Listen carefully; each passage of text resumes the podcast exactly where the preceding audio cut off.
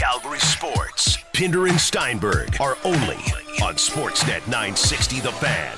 So, what is it? I, I think it is the, the saying they, the smart people use, the, the literary people, the well written and well spoken say, it's always darkest before the dawn. I, I think that's the phrase. I, I'm pretty sure I nailed it. I think it applies to Major League Baseball. 48 hours ago, things looked bleak, things looked dead in the water. Everyone was done with the BS and the garbage from both the players and the owners two days ago. Kleiner, you and, and I were uh, rather scathing and critical about what was going on, and it felt like the actual ability to hold a season and specifically hold a meaningful season that both sides agreed to and both sides were on board to be a part of. It, it felt like that was in jeopardy. Fast forward to today, and a lot has changed. And it feels like both sides are, are close to the middle and close to agreeing on something. Commissioner Rob Manfred and PA head Tony Clark, they've met face to face. There's now a release out and a statement out from Commissioner Manfred, and it, it, it looks like things are in a much better situation. And we said on Monday, the only thing that can salvage this thing and the only thing that can save Major League Baseball and not not just the league but everybody involved the league and the players the only thing that can salvage and save them from the absolute PR nightmare that has been the last month month and a half is if they actually come together, start to negotiate, and agree on something in good faith. And it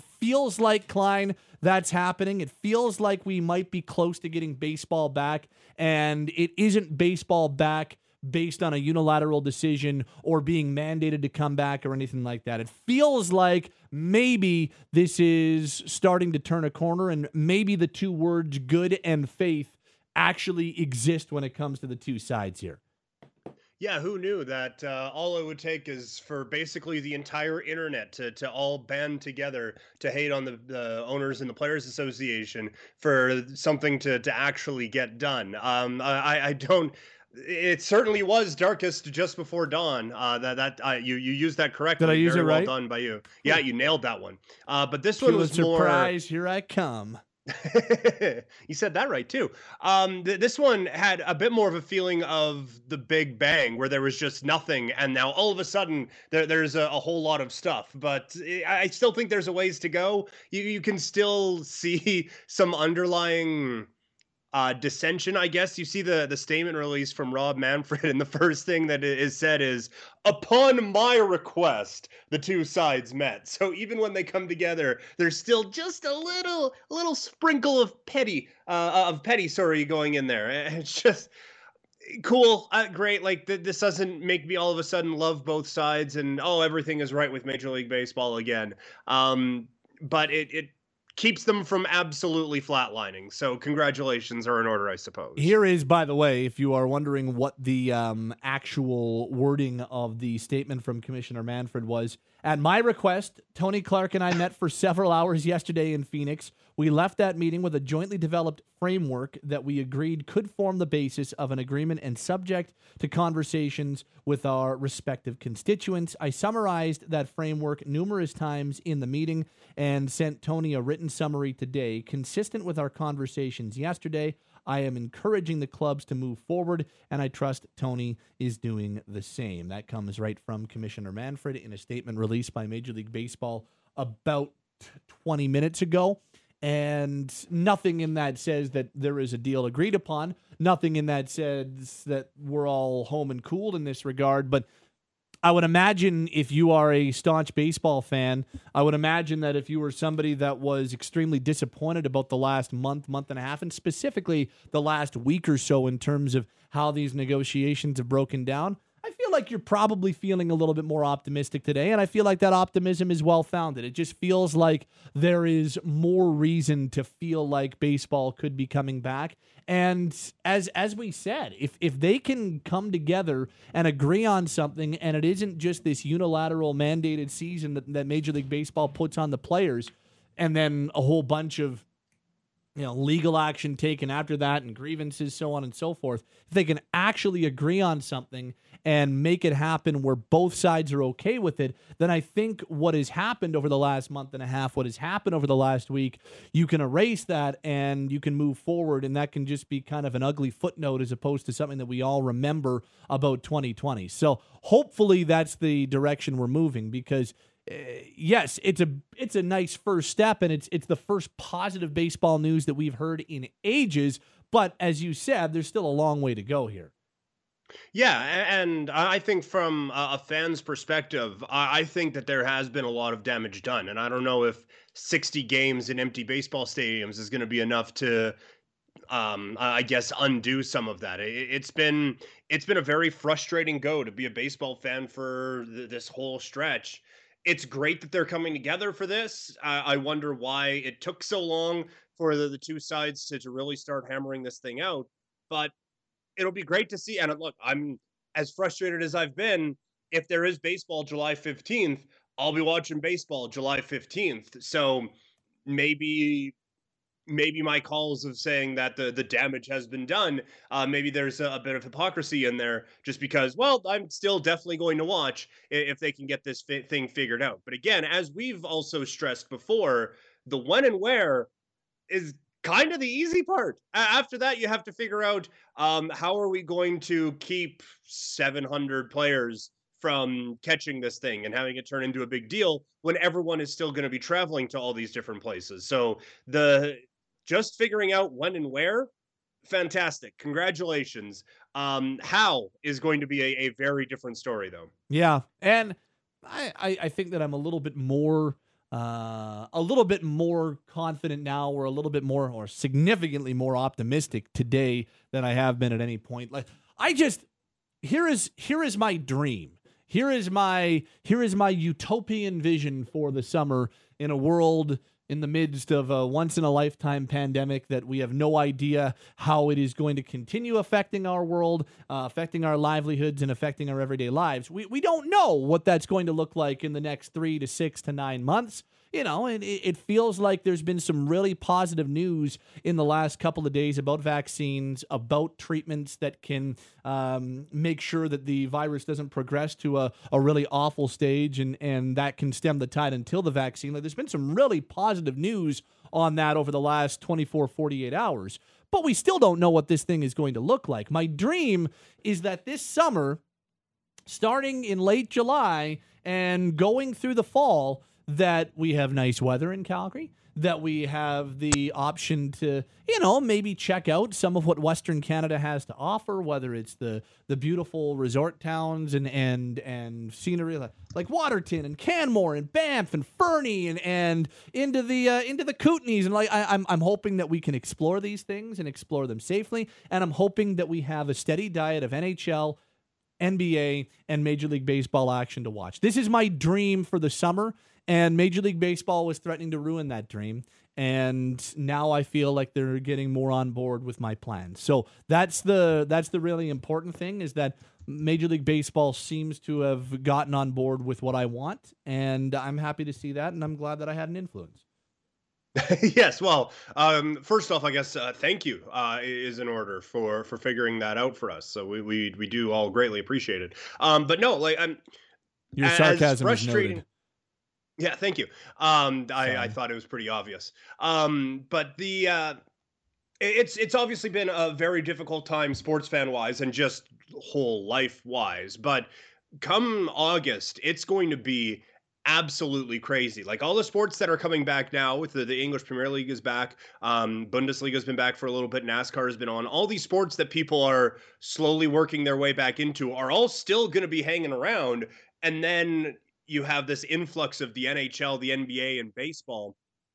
UFC isn't going to be going anywhere. Boxing is going to be ramping some of their stuff up as well. It's going to be basically wall to wall every day, at least for a few weeks, um, with, with meaningful sports on basically 12, 15 hours a day. it's from a sports fan perspective, it's going to be glorious. Uh, on the text line at 960 960, on one side, too much damage done. MLB still dead to me, so that would be one who the um, this is not going to salvage it for him. Noah writes players and owner, owners finally getting their bleep together, which is true. And you know when when it got to as bleak a situation as it was on Monday, you almost you almost knew that something was going to come of it, whether it was going to be an actual season or not, which we still don't know. Yeah, we didn't know that at the time, but you knew that it could only probably get better from where it was on Monday because eh, it was it was pretty bad on Monday. It was bad, and then it got worse in about two hours. So yeah, it looks like maybe they have um,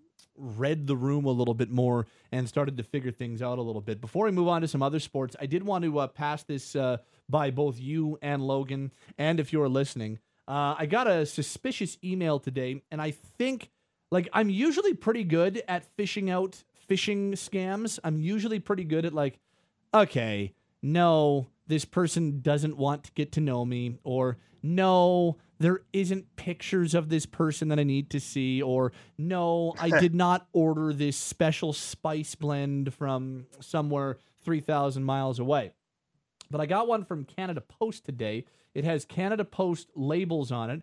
Uh, it's got the graphics everywhere. Uh, it's got all rights reserved. Now it says, hello, your order has been shipped. Below you can find the shipping details. It's an employee work from home ergonomics kit. Um, and it says click shipping details to see your delivery date. Now the usual, the usual telltale on a phishing scam is the name says whatever it is, like Canada Post or Rogers Wireless or whatever, whatever the case may be, Canada Revenue. And then you go to the email address and it's like some bizarre email address. We're like, well, okay, well, that's clearly not an official Government of Canada or Rogers email address. But this one comes from no reply at shippingnotice.com. And I've been doing some research. I think it's a phishing scam like I, I think it's a fake and I'm not going to click on it, but I just want to, does that sound like a scam to you? Yes. Well, did, did no, I did mean, not or, off, I did not yes. order a ergonomics kit, but I was like, well, maybe Well, then maybe, it's hundred percent. I was like, maybe it's Rogers sent the, 100%. like I, I, was, I was 95%. Like, well, maybe maybe Where Rogers does work sent out- send all of our stuff? here. Here. We have a reception area. We have an address. They send everything here. Why would they send it to your home address all of a sudden? I, I don't know. Maybe they're doing. Maybe they're taking pandemic. Like I was ninety five percent. Couldn't you have even just texted Kirsch sure? and just been like, "Hey, are they Did you send out a these home things? ergonomics? I could have done that, but it happened while we were on the air. So it's like, well, I, I thought I'd Also, run this by you. um, I'm just glad I- that my my phishing radar is still strong, and I have yet to be duped by one of these things. And I'm glad I'm not going to be duped by this one. Thank you for your help, and thank you for swaying me all the way over to yes, this is a scam. Or if you just want to have fun on air, we can click the link and see exactly how many of your files get sent out to uh, millions of people. no, I'm yeah, just an let's- idea. Let's just roll with. it. I also got an email, a legit the email today. I did get a legit email today from uh, MGM Resorts um, because they did get uh, they did have a security breach recently, um, and they told me that uh, my information was part of the security breach, and they gave me a year's worth of uh, credit protection. So I think I actually will take advantage of that. Um, but that was not a scam. This is uh, definitely a scam. The text line all in agreement. Um, Pat, you're better than that. 100% a phishing scam. Next, you'll be falling for the CRA one. No, I've never fallen for one of these before. I have a pretty good radar on them. I just wanted to, uh, I wanted to pass them along. Um, Pat doesn't actually sound good at detecting phishing scams. Signed the Nigerian prince. Uh, same time, Pat, I want to share my millions with you. Signed the Prince of Egypt. Uh, I got like, for instance, I got a job offer recently. They're like, hey, we want to, it's a part time job, uh, base salary per week twenty five hundred dollars. Click here. Uh, we found your uh, we found your resume on LinkedIn. I'm like, huh.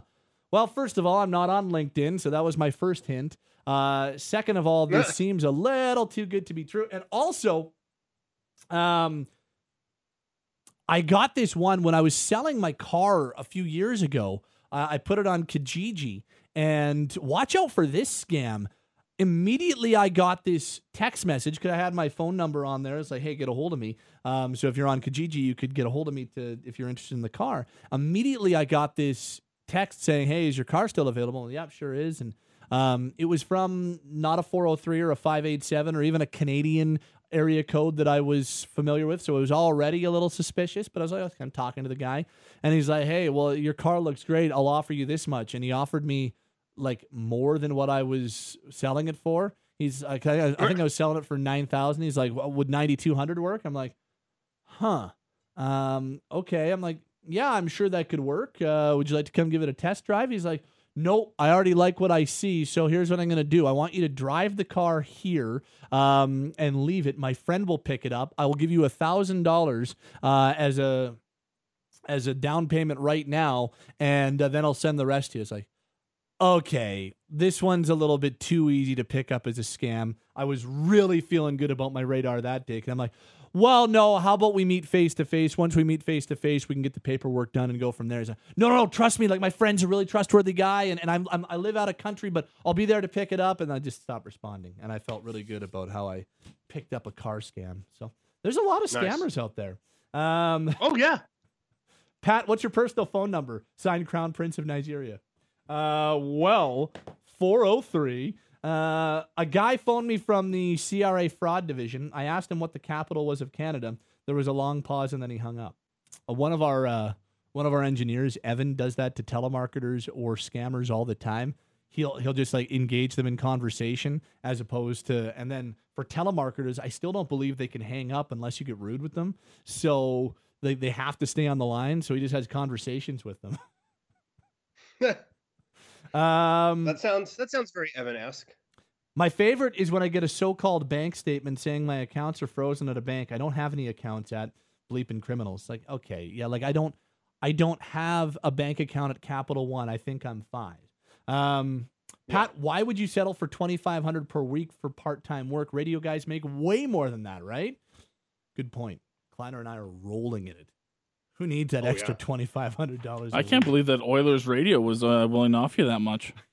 no, it was like it was a part time job, like selling selling equipment somewhere. Yeah, again, resume not on uh, resume not on LinkedIn, and this seems a little too good to be true. Here's my personal information. I'm glad that I was able to sniff out the. Uh, I was able to sniff out the the phishing scam from Canada Post thanks to Logan, Peter, and our text line. You can't fool me. I'm too savvy. Um, things uh, things seem to be humming along when it comes to the two other sports trying to restart their seasons. First, in the NHL, training camps are set to start in about three weeks. And if you're the Flames, a little bit more hope today that your training camp would be here in Calgary. Uh, Prime Minister Trudeau was uh, asked today about the federal government loosening the mandatory 14 day self isolation for people entering this country. Here's what the Prime Minister had to say today. We will be making a- announcements around this at the appropriate time, but we're working with uh, local uh, health authorities, uh, provincial health authorities, and the NHL to make sure that, uh, regardless of the measures in place. Uh, Canadians are kept safe, and our focus is on uh, community uh, safety throughout. Uh, there are ways uh, that that we can ensure that these the principles are respected in, in, in a way that makes sense for the NHL, and those are what the conversations are. But we are, as I said, open to making arrangements as long as the principles of keeping Canadians safe first and foremost and preventing the spread of COVID 19 are respected. So, no, nothing definitive there from the prime minister, but it sure does sound like there will be a loosening on restrictions. Sure does sound like that they will, whether they completely absolve the 14 day quarantine for players who come back into this country. I, am I'm, I'm not necessarily expecting that, but the one thing that we've heard, Klein, is that if this happens, they'll just extend the quarantine a little bit or the self isolation to include the NHL facilities. So if Elias Lindholm or Derek Ryan or anybody else who would be crossing borders to come back into this country and come back to Calgary, they would be able to be at their home and the rink, and those would be the places they could self isolate. And and I, I I know some have problems with that, and and everybody's entitled to their opinion, and nobody's opinion is wrong on these things. But I personally don't have a problem if people who are going to be tested regularly, tested upon entering this country, uh, have their self isolation expanded to involve their NHL facility so they can get training camps underway. Like I, I don't have a problem with that. I don't believe it is threatening public safety. Uh, I know there are some who don't like the optics of it, who don't like that these people are getting special privileges. I, I don't see it that way myself. So if they were to loosen the 14 days for pro athletes coming back into Canada, I, I honestly don't think that it's an issue. Um, I'm so so. I think training camp is going to be here in Calgary. I think they will be able to hold it at the Saddledome, which, from a financial standpoint, for every Canadian team is going to be huge because we're talking about hundreds of thousands of dollars to hold it remotely on top of the cost of then going into the hub city. So I, I think that would be good news if you're an NHL team today.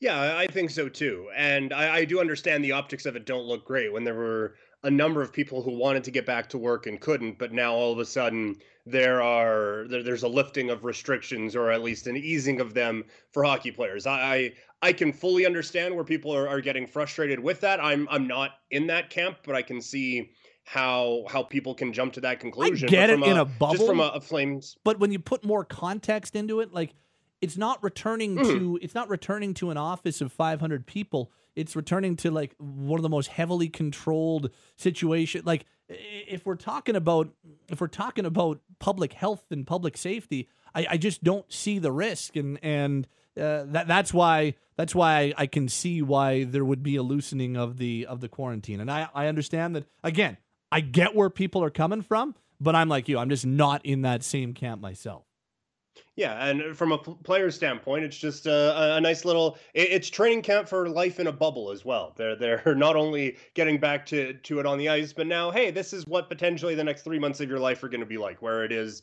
your your living arrangement and then wherever uh, wherever you're playing, and living arrangement and wherever you're playing. It's just nice little training camp to get into that kind of mode as well. So that's what's happening on the NHL front. Uh, and it sounds like there's probably some momentum that if you're the Jets or the Flames or the Oilers or the Canucks, those are the four teams, and, and Montreal too, I guess. Uh, those are the five teams. The only team that wasn't looking at holding training camp in the states was Toronto because everybody's there. Otherwise, all all five of the other Canadian teams were looking at going south of the border if there wasn't going to be a loosening. We still don't know if there's going to be, but it sounds like there's positive momentum in that respect.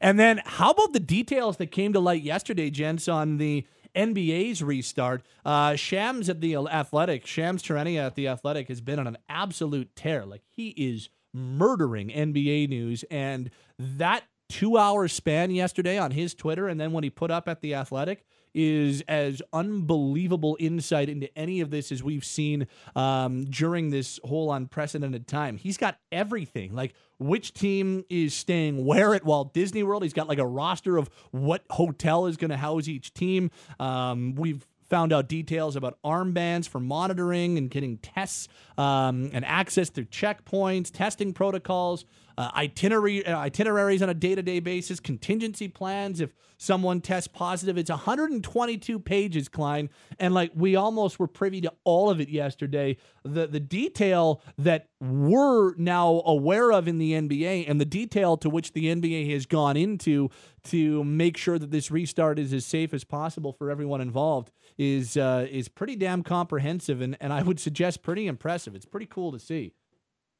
Yeah, the the amount of detail that we have is, is pretty extensive. So I, I can't imagine uh, some of the details that that we aren't necessarily privy to. It, it's it, it, quite the bit of reporting from Shams, who's been a, a, bit of a rock star in the NBA for the last couple of years, and, and creeping into to Woj bomb territory. But no, it's they they have when when we talk about the the NHL and all the different like okay you've answered one question here's seven more the nba has answered basically all of them like it, it is extremely detailed all, all of the NBA's plans. So I, I, think from a player's perspective, you have to feel at least a bit more comfortable that basically no stone has been left unturned in this whole thing. And I, you would like 122 pages from the NBA. You would imagine that in the NHL, we're probably talking about something similar. Uh, I don't know if it'll yeah. be exactly 122 pages, but it'll probably be uh, somewhat large and uh, fairly comprehensive. It's not going to be exactly the same. I find it fascinating. Like every guy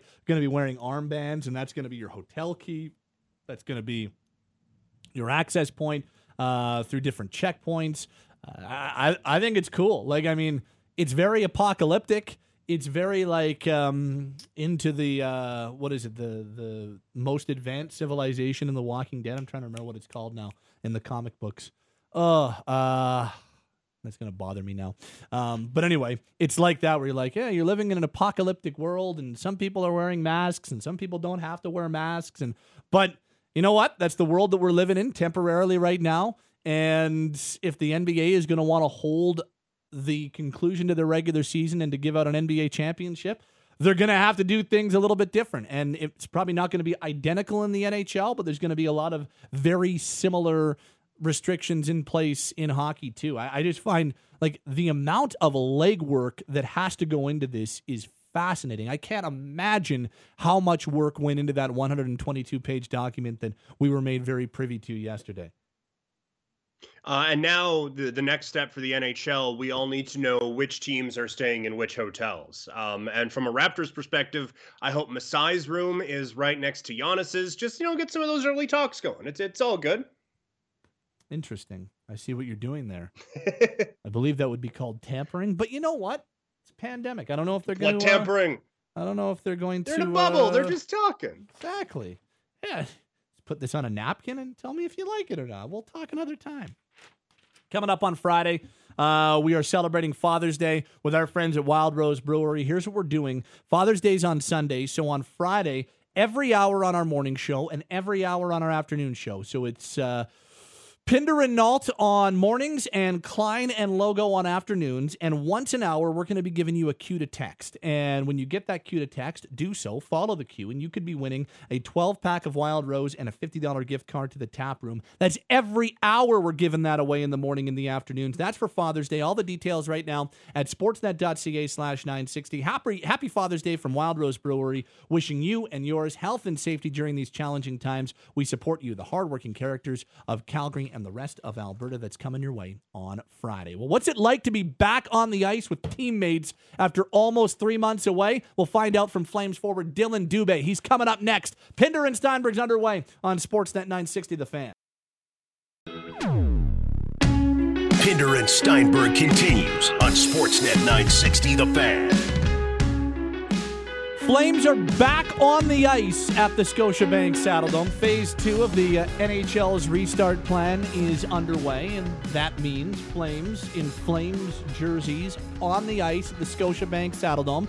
They're small groups, but it's a step. Welcome back to the program. Pat Steinberg along with you on this Wednesday afternoon. And one of those gentlemen on the ice is Flames forward Dillon Dubé, who we have not caught up with on afternoon since this whole thing started. Mr. Dubé, how are you, my man? What's going on? I'm good. I'm doing really well, thanks. Yeah, it's uh, exciting to get back. I think it's something we've been looking forward to, and even know something for everyone to talk about. So I think it's nice that we got a some different news that's going around, and I think it's been good for everyone. How are you guys doing? Doing all right. It's been uh, yeah. it's been a interesting few months without hockey and without sports, but it feels like things are are starting to move in the right direction. So we're pretty fired up too. I would imagine uh, I would imagine it's good to have news and and to kind of be working towards something for for you as well because for the longest time you, you didn't really know what you were working towards right? Yeah for sure. I think uh think the whole time it was up in the air and you a couple days you you know was you know didn't think you were playing and the next couple days you thought you were playing. It was it was all over the place at the start and i think this last month we've narrowed it down a lot and and they're starting to get ready to go. And obviously now that everyone knows um, that teams are well, I guess teams started a little bit earlier than us, but we were Friday Friday for first ice time, and then uh, um, after that, it, it's still a little worried that it, that something might happen, but we're on the right track right now, and it's really good mentally for the guys just to kind of have that one goal of getting back and getting ready for the playoffs. So, what has it been like being back on the ice? I take us through the few sessions that you've been through so far. Uh, it's been good. I think I was a little rusty at the start. Uh, I think it was a little, a little different though. I think I was kind of ready for it. It felt like the year wasn't over, so it felt like those three months went by really fast. But usually, when you're in the summer, you get away from the game mentally. I feel like it kind of just stayed in it the whole time. So I felt a lot sharper than I thought I would. I think. Uh, my head was in it more than my body. I think my body was a little slow and a little rusty, but overall I felt I felt good, and you know I felt feel like now that we've been on a couple more times, starting to get back in the swing of things. So it's been you. Uh, Gio's been out there. Jankowski, Phillips. Who am I missing in terms of been out there with you? Stone. Am I missing anybody? So that's it so far. There's that would be five of us, I believe. So what is the what have you guys been doing? What uh, what what are the like? Are you are you going through drills? Are you just skating? Like, I'm I'm curious as to what the actual on ice sessions have been like. Uh, we just been kind of looking up skill drills, and you know we're so used to to running practices, and we kind of just take our time with reps, but we do some five man drills together and just run normal practice we can. But we always kind of start off with some skill and edge work and then build towards a more normal practice towards the end. We all kind of just come in with um, some ideas of what we do. We kind of stick to that uh, to the plan. Like we'll we'll uh, kind of just build off of each practice from there. So can you get any? I know that you can't have any contact with the coaching staff, but can you get any type of direction in terms of hey, here are some things you could be working on, or is it all is it all from you guys? Yeah, I haven't heard if we can or not. I don't know. We kind of just been doing it on ours. We've been more worried about our skill set and, and skill drills and stuff like that. Not as much systems or right or so like that. I think it's just more of they want us to get our our skills back. And yeah, I'm I'm not too sure if they'll be implemented later, but if we're allowed to. But so far, we've just been kind of worried about our personal games because the the systems are the easy part. How uh, how's your captain looking? Is he uh, looking like he hasn't missed a beat? He looks good. Yeah, surprised. He looks really good. He uh, he came out there and you know obviously he was he was working hard and he was pushing the practice and he's coming up with stuff to do. So it's awesome to to be out there with him and uh, and to be around him in the rink and it's a it's a good guy to model yourself after. So it's really nice to to be around him uh, you know, every day. Dillon Dubé's with us of the Calgary Flames. You you've been here throughout this whole pause, right? Yeah, yeah, I have. So what what have you been doing from a fitness standpoint prior to being able to get back on the ice? What have you been doing to, to stay fresh and, and do your best to stay in shape? What uh, what has kept you busy in that regard? Well, yeah, I've been I've been working out. I think like even since last Friday, like whenever we started the day, it was I was last Thursday we had our first workout or whatever. But like I have all the exact same stuff we kind of have in the Saddledome, so I've been able to do the the full on workouts, full as hard as I could training. So that was really big for me. Um, so I didn't miss a, a step in that, but um, you know, jumping on the ice, I, I felt a little different with my cardio. Like all the guys probably said here a million times, it's it's a lot different from you know running hills, doing everything until you get on the ice, and then mm-hmm. you know, after that, I would just I kind of just relax most days. Like there's not much going on. I think towards the end I started rollerblading a lot more and and stuff like that. But you know it was it was really long days. The days carried on for, for a while. I always tried to wake up at a decent time to to do it because when you're sitting around all day and you work out at two three o'clock, you're not getting the most out of it. So you always work out in the mornings and then kind of just loaf around for the rest of the day. It's not much. Honestly, I don't have much for you on that one. Do you like? Was it uh, was it hard to at times be motivated? Like when you're not sure if the league is coming back, and you're like, well, I got to stay in shape, and I uh, like this is my profession. Like, what what was was there a mental battle at times in in making sure you got your workouts in? Yeah, I think the mental battle is just feeling like I was getting like out of shape and and where like because when you're done, like I'd be done probably around 12 o'clock every day. So that's a long time rest of your day. So it feels like you're sitting around for 10 hours not doing anything. You just feel like guilty with yourself kind of like the whole time. Like you're not, you know, pushing yourself. Like when you're in the summer, you're, you're working out till 12. You're not leaving till 2.33 from the edge. You come home, you're exhausted and, and you have your nap and by then it's dinner time. So like by those times you're, you feel like you're doing a lot more in the day and like we're I'm still working out shooting pucks but just you get done so early that it's really hard mentally just sitting around for 10 hours a day. You just kind of feel guilty about yourself, but it's uh, you can't do anything else just following the protocols and and you know obviously want to get the numbers down with the virus and hopefully everyone else is still doing that. The uh have you like do you, have you talked to other guys have there been kind of similar similar mental battles with with teammates and other guys that you've spoken to who are in the same situation? Yeah, for sure. I think everyone was going through it. I think you just got used to that as normal life. I think your your, your mind adapted to it, and for me, it, towards the end, like before I went into the dome, I was actually like, eh, I was like, this is great. I'm starting to get used to it. It, it feels really good, and now that I'm back at the dome for for a very short time, it, I couldn't believe even I couldn't even imagine going back to that. So it's just something Yeah. adapting, and a lot of guys were kind of at that same stage where it just felt like normal life, and now getting back to somewhat normal, I just can't even can't even fathom going back to that. It was it was it was very hard on a lot of guys. I, ca- I can imagine. Dillon Dubé is with us of the Calgary Flames. So, wh- where are you? Like right now, we know that July 10th is the target date for a training camp to start, and there are some guys in the city, and, and guys are are gradually coming back to their NHL cities. Are- are- Is it like is it a, a feeling of anticipation? Are you excited? Are you still in wait and see mode? Just personally, how are you feeling about the league seeming uh, to be closer to finalizing a return plan here?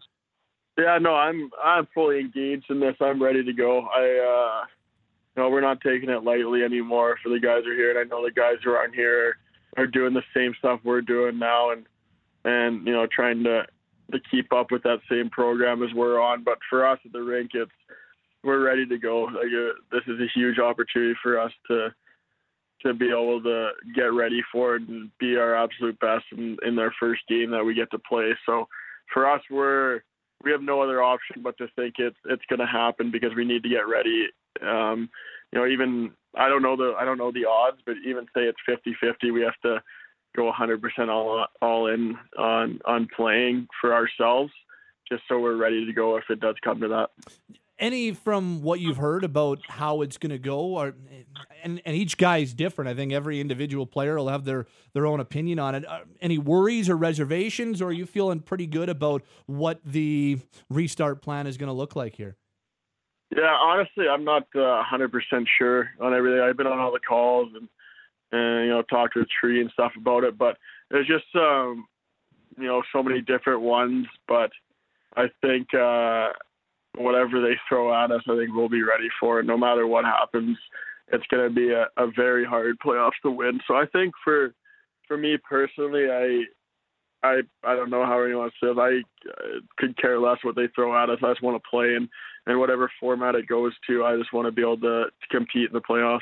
have you and so you've been on all the calls hey you've been uh, pretty engaged in this whole thing Uh like just with our team, like on the calls with our team. I haven't done the yeah, like the the PA ones. You know, either golfing or doing something like that. Now that the course is open, but yeah, like it's just you kind of go on our calls and the guys who are, you know, on on the PA like for our team will just transfer it all over to us. So it- it's really nice. Like we get to know everything, but it, it changes quick, and you know they're working their best to to be able to make sure it's the safest possible thing, and they're going over all their options. So uh, you know, I'm really happy with the the the way they're going forward with this. so it's been mostly uh, am i right in saying it's been mostly since Mikael Backlund went back to sweden it's been mostly Hamonic and Tkachuk who have been the guys on the the pa calls Yeah, I would say so. Uh, yeah, they're they're always on it. They're letting us know kind of what's going on. Okay. Are you like where where are you in terms like this is going to be different and I know that there's no perfect way to restart the season and and amidst all of what's going on there's there's no 100% ideal plan but it sure does seem like you're on board with hey things have to be different things are going to be different and and you kind of have to embrace things being different in a situation like this would that be accurate For sure, I think we can almost look at it that this will never happen again. Well, I hope not. Um, so, yeah, I know just playing this will definitely be a different experience, and I think it's going to be three months out of out of our lives that will be something different. And being locked down in a hotel might be pretty fun with your team. Like honestly, it might be a a good time being around them the whole time. Like once you're in a hotel long enough and like you're not traveling around on a plane, I feel like we'll get more settled in than we think, and and I think it'll be a lot of fun just to be around the team for that while. But then again, I'm I'm a young 21 year old, and there's guys with families, and I could, couldn't Yeah. imagine how hard it would be for them. So I'm on a completely different spectrum of a lot of guys. I think for me, it's you know, I don't have anything to lose. I, I can pack up and go and go on my own way, so it's no problem. But um, for me, I, I'm excited for whatever gets thrown at us. We're chatting with Dillon Dubé of the Calgary Flames. How were you feeling about the group prior to the break? March 8th was the last time you played a game, so it's been more than three months since you've been on the ice for for actual action. How were you feeling though, if you can remember that far back? How were you feeling about the group and, and how the team was trending?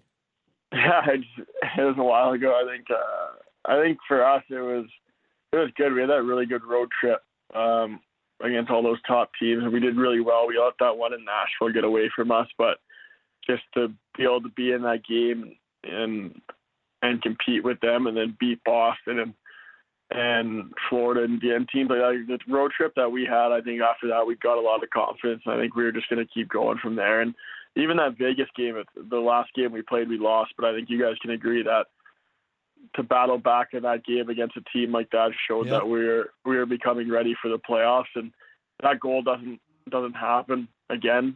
Like that's a that's a pretty fluky one to go in, and um, you know maybe it goes overtime, maybe they win. It doesn't matter. But it just showed coming back at that point. It showed that we were kind of ready to to make that push and and be a relentless team when you know if we go down or go up. I think it was a really good uh, game for us to to finish on. So, what are the keys to making sure that you can? I mean, obviously, momentum's gone. Everybody's starting on even footing once things get back going again. But what are the keys for you as a group to make sure and you can continue to play the way you were playing prior to the pause?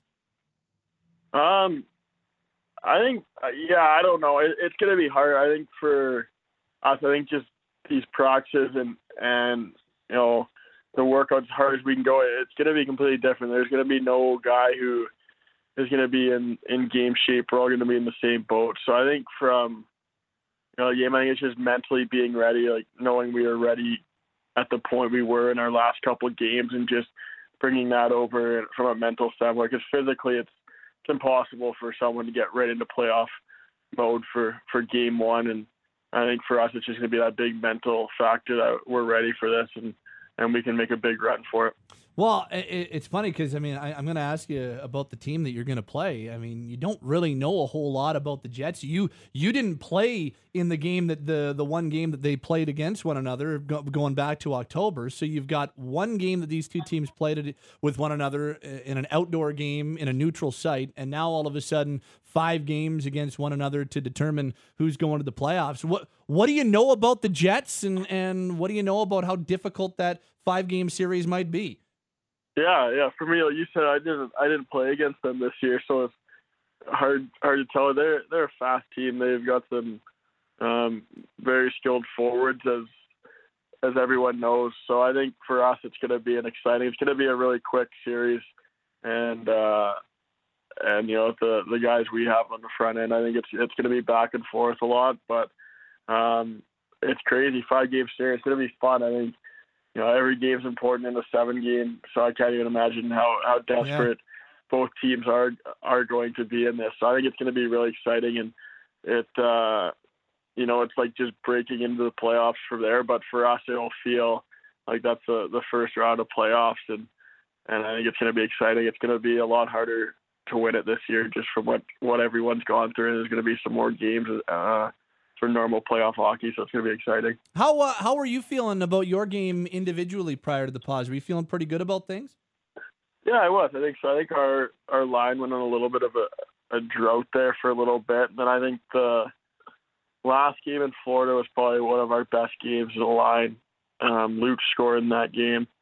And then we came back. I don't know if we had a, a home game for that, but then our Vegas game, we were really good together in the second and third. Um, you know, when our line's go, going, that's when I'm playing my best hockey. So I think um, when we're together, we need to be a you know a big separation for for our team to be able to be the kind of the underdogs a little bit. I think that's usually how it works. The third and fourth lines in playoffs are are kind of the the guys who will you know get the ones that people don't expect and teams don't expect. So I think we need to be really good and and kind of take another step for these playoffs for the team. You talk about your line with uh, Derek Ryan and, and Milan Lucic, and tell tell me specifically because I, I, know that prior to everything shutting down, there there was a little bit made of this, but you know, Milan has said nothing but good things about you, and and talked about kind of taking you under his wing, and, and you've talked a lot about how important he's been. Tell us a little bit more about that and, and how big Lucic has been for you over the last number of months. He's been great. It's, it's I can't can't say enough. Like for you know, since day one, like being on the bench with him, just my first game, I kind of calmed me down a little bit. And you know, it doesn't help going into your first game and playing with Lucic. Just he's a, uh, you know, he's pretty nerve wracking to be around if you don't know him. I think you guys can probably yeah agree with that. The first time you met him, like you just you don't know what kind of guy he's going to be, and then just once you're on the bench, you you kind of talk differently. Like you you need to talk more. You're not nervous. You're kind of you don't feel like a rookie as much. So I think being around him on there and being probably four or five games on the bench, we got really close. And I think just when he kind of realized that you know we could play together and with Doc, I think we bonded a lot more and we started going out for dinners together. And I think the the stuff he did for me was was huge. Just a guy who's done everything and won the Stanley Cup. You know, played on a team like Boston and and been around the best player in the world and, and, and stuff like that. I think he's been he's been on a couple teams and been around a lot of guys in the league. So I think just learning from him and learning kind of what you know makes someone be around the league for that long, I think that's huge for me. Have you uh have you been like you've been out golfing? Uh, you've already said that. Like how many times have you been on the course at this point? So I've I think I've played. I think I've been this week. I've been Saturday, Sunday, Monday, Tuesday. I think I've already okay. been out. So yeah, like I've been golfing probably four times a week, and let me. i I'm getting worse. I don't know what's going on. It's painful. I just I don't want to play anymore. Are you are you on the course right now, or like we're, we're not interrupting no, a game? No, I'm, I'm back at home, but okay. I was uh, I didn't play today. I took today off. I was pretty. I went to Kananaskis yesterday with uh, Janko and Phillips. So that was a that was a really long day, but it's unbelievable. But I think that was probably I set a record for probably the highest I've ever shot in my life. So I don't know what's going on. I thought I'd be getting better at this point.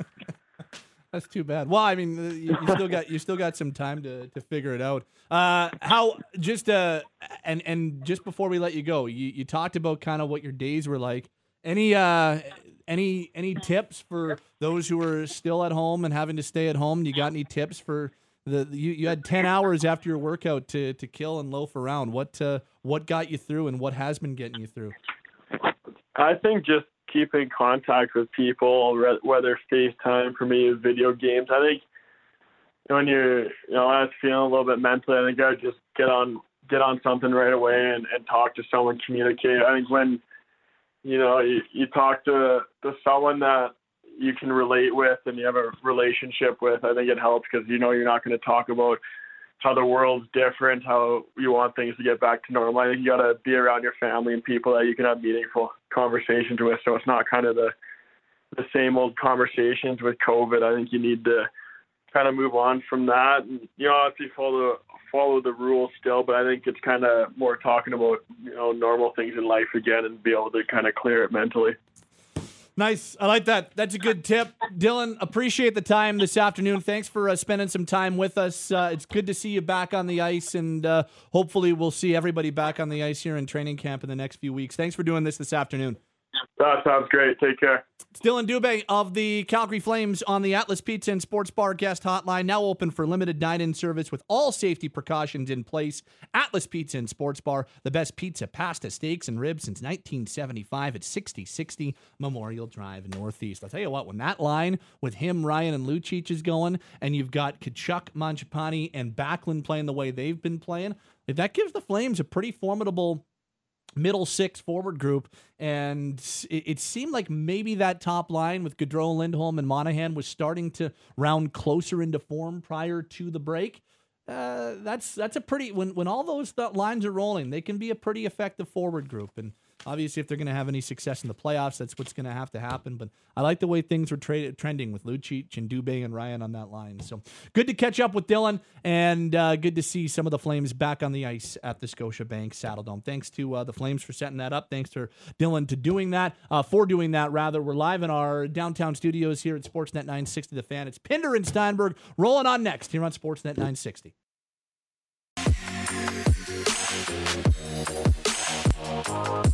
Back to Pinder and Steinberg, Calgary Sports Talk in the afternoon. Sportsnet 960 The Fan. Dillon Dubé turning into uh, one of the easiest guys to chat with on the Calgary Flames. Love that guy. Love the way things are trending with that guy. Just another example of a non first round pick uh, in the last few drafts turned into a bona fide NHLer. Connor, when you take a look at Dubé, when you take a look at Rasmus Andersson, Oliver Kylington, Andrew Mangiapane, there's four players right off the top of my head that are all full-time NHLers right now and and guys that they did not get in the first round. Three of those guys are second round picks and one of them is a sixth round pick. I mean, uh, you're, you're talking about a pretty a pretty solid track record of turning later round, not top of the draft picks into NHLers. I don't know if I'm missing anybody else in terms of the um, later rounds that have been able to do that. I mean, Adam Fox is a full time NHLer too, and he's a former third round pick, just not in the organization anymore. It's uh, it's been a pretty good run in that regard, and you've got Matthew Phillips who's knocking on the mm-hmm. door. Uh, Dubé, just another example of of some solid. Craig Conroy told us about it. Uh, months ago, Pinder was still on the show when Conroy was on with us one time and and talked about how with this management group with Treliving, Conroy, Pascall, the, the three guys that have been kind of the the staples of this management crew, and, and Chris Snow now as an AGM as well. Um, th- that's been kind of the the four people that have worked through all these drafts, and just how with their scouting staff they have really put an increased focus on making sure that every count, uh, every every pick rather, is counted the same, and they put as much resource into their first round pick as they do in their seventh round pick, and and I would suggest that it's been paying off pretty well here. Yeah, and it's one thing we notice when we go back and do the redrafts is how many of the great teams of whatever era it might be that we're looking at really nailed quite a few late round picks and turned those draft years into two and three productive NHL players. That's especially in a salary cap world. That is how you go about building championship teams. And uh, I think there are a few more coming, like you said, uh, with Matthew Phillips, who's been working with the guys here in Calgary.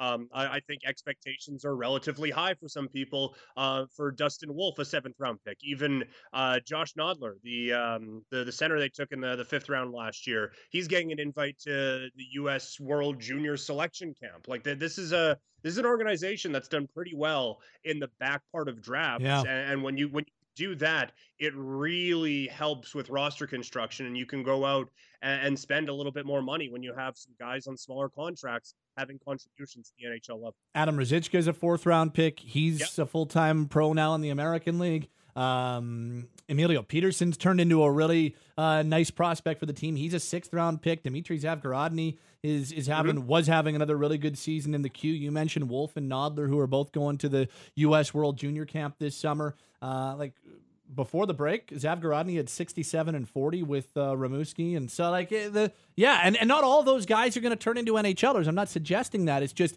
they're all guys that aren't throwaways. They're all guys you're like, okay, this seventh round pick, I'm interested in seeing where they're going. So, yeah, it's been a it's been a nice run. Before we hit the break, um, I do want to uh, I got to pat myself on the back, Klein. I'm growing up. I'm growing up in front of your eyes, Dad. Oh. Um, I uh, I have notoriously been bad at packing lunches for myself. Um. I've just I, have never been good at it.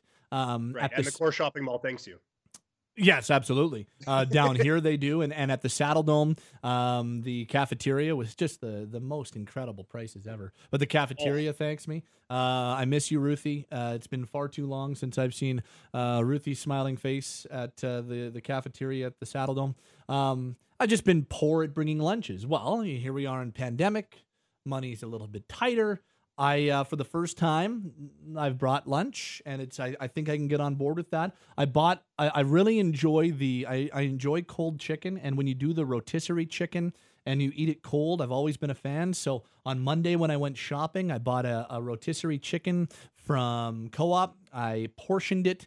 Uh, I have them in Rubbermaid containers. Uh, I brought some vegetables with me. I I actually prepared myself a lunch, and I've got a lunch prepared for tomorrow I'm growing up, Klein. I'm, wow, I'm... look at you. I'm I'm very impressed. Great work. Um, and there, there's not even sarcasm. I mean, there may be a little bit, but there, there's not a no. You can have a lot of sarcasm in there. Um, but no, that that that is a, a very important step to make. Now, I, I do. While we're on this subject, I do need an update on the salt. No salt shaker. No, I Still, actually okay. after I got home from the grocery store last night, uh, after the shift ended at 2 a.m., I um, I cut myself a cucumber, I quartered it, and I poured the salt out of the box again. So the, the, look at one step at a time, Klein. Okay, okay. I'm just look. I, I'm just while we were while we were growing as human beings, I was wondering how, how much progress was made. So uh, I'm I'm Baby happy you steps. ha- have made some strides, but but still some work to be done. Absolutely. You know what? You got to strive for something. You got to keep things on your checklist so that you have something to keep you motivated. Uh, I wanted to just give you that update more than anybody else. Uh, hey, do we do we have a runaway for the Norris Trophy this year in the NHL? And time permitting, what about the Calder Trophy? We're going to continue diving into some NHL year-end awards around the corner. How about that Norris Trophy? That's next as we move into hour two of Pinder and Steinberg. Sportsnet 960, The Fan. Pinder and Steinberg in the afternoon. Sportsnet 960 The Fan. Okay, who should win the Norris Trophy this season? And I don't think I've got a hot take on this one. I think the Norris Trophy should go to John Carlson. I really do. I don't think that's a hot take because he is the NHL's leading scorer among defensemen and and by a fairly significant margin too. Welcome back to the program. It's Pat Steinberg, Peter Klein, Logan Gordon along with you as we continue diving into our year-end NHL awards and NHL regular season is officially deemed complete, so we can do this. Today, the Norris Trophy for sure, and if there's time, the Calder Trophy as well. We'll see how in depth this Norris Trophy conversation gets. And if we can't get to the Calder, we'll push that to another day. Uh, I, I really do think Carlson should win the Norris, guys. Uh, he's more than a point per game on the blue line, which in and of itself is a pretty impressive accomplishment. Very impressive accomplishment. It's not like he has done that all on the back of power play points. He also is the leading NHL defenseman at even strength with 49 points. He's got 75 points overall. He's playing almost 25 minutes a game.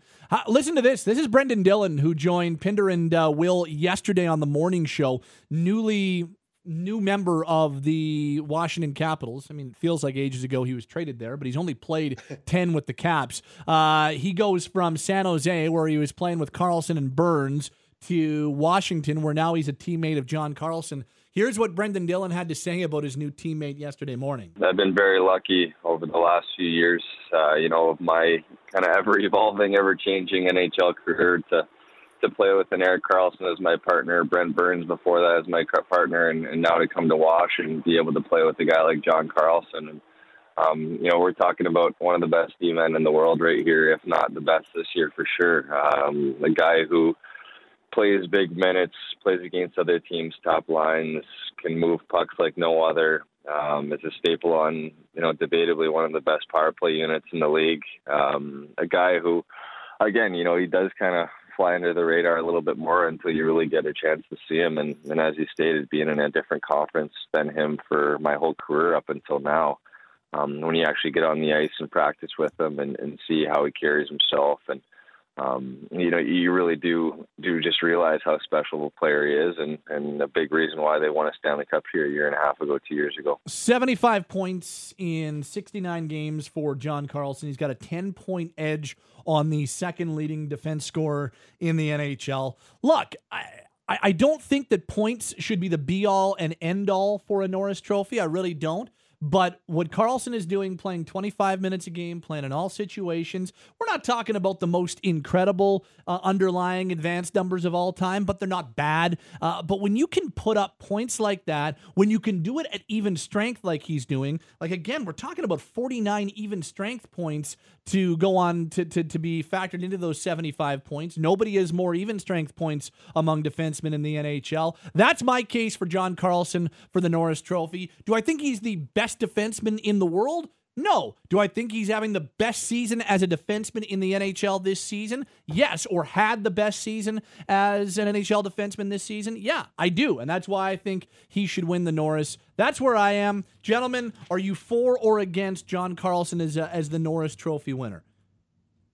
Uh, I, I, think John Carlson had a, a, tremendous season and, and all the accolades that you point to, uh, just an, an, incredible year. Uh, 1.09 points per game, uh, I think is the best since 93 94. And there, have been some pretty good defensemen uh, in that time. But I have him finishing second uh, behind one Roman Josi. When you look at um, even strength points, Josi seven back and, and when it's not that it's super close, but when it's that close, um, and Josi, I think, is better in his own end than Carlson. I, I give the edge to, to Roman Josi. It is very close, and John Carlson was excellent this season, of course. But I, I just think Josi, it's close enough offensively that the the edge in defense gives Josi the edge for me. So I have Josi one, Carlson two, and then a rather substantial gap for third. I, I, and and before before you before you give your tie breaking vote, or maybe not, maybe you've got somebody else logo. Um, but before before you go logo,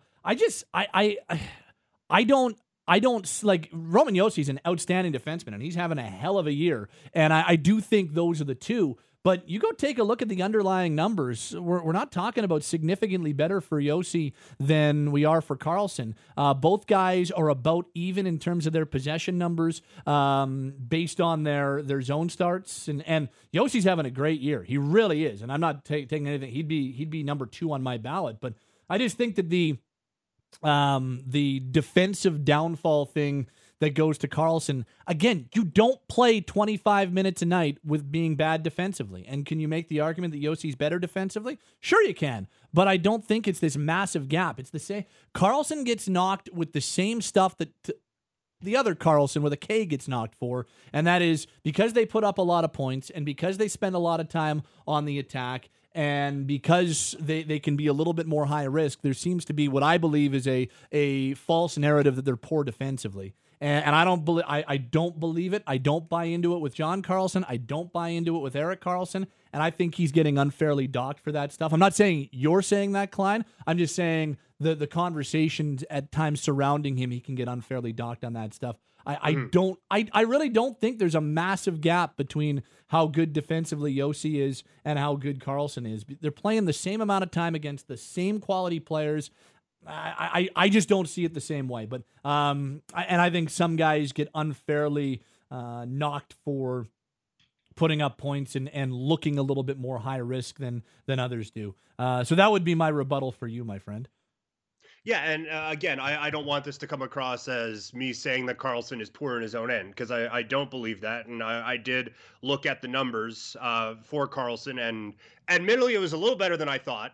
Um, but I, I, am still not one of those ones who thinks just because he's putting up a, a, great deal of points that it means he's awful in his own zone. I think that is uh, something that is um, a, a, little lazy in hockey analysis these days, as you pointed out. But I, I just think Josi is almost as effective offensively and is a, a touch better in his own end. Mm-hmm. That's not saying Carlson isn't good. It's just saying that Josi is good. So I just I give the edge to to Josi just by a hair. So it would be for you it would be one Josi to Carlson.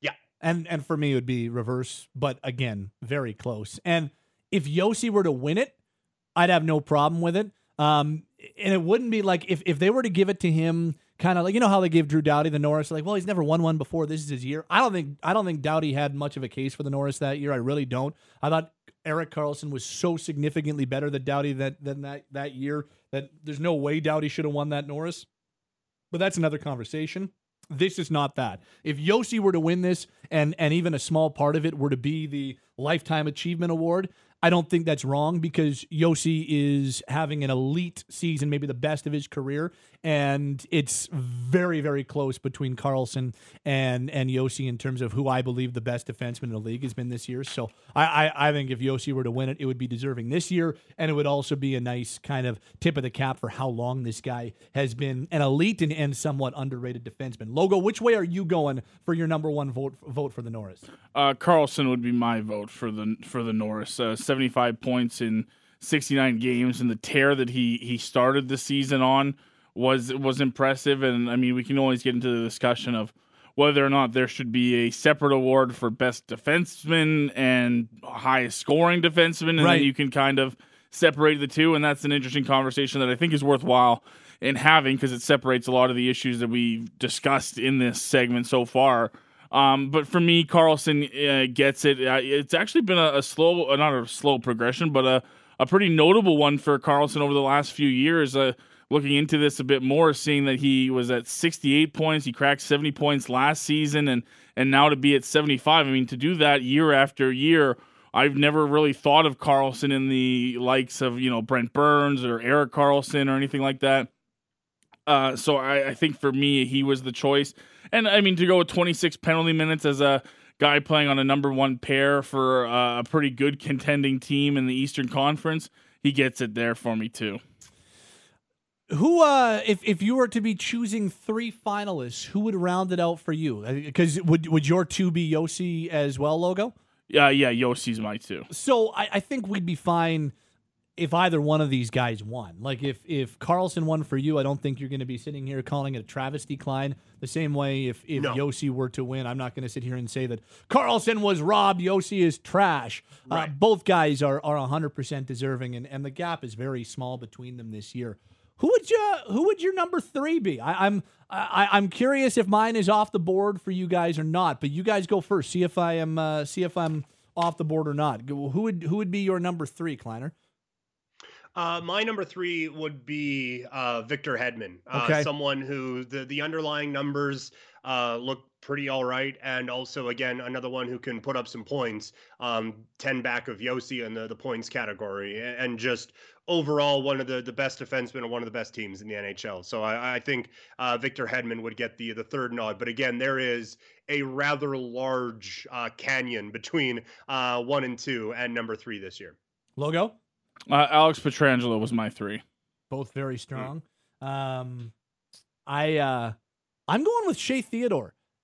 Shea Theodore is is having one of the most I think underappreciated elite seasons in the NHL, or was having in the NHL. Among regular defensemen, nobody in the league had a higher possession rate this year than Shea Theodore. He was closing in on 60% for his uh, five on five possession rate, which is bonkers. 58.5 is where Shea Theodore was uh, for his possession rate. And we're talking about a guy at 46 points in 71 games. Shea Theodore is an offensive driver. Like that guy, again, you know, I, I he's, he's probably going to be one of those guys throughout his career who might get knocked for the, well, he's not as good defensive.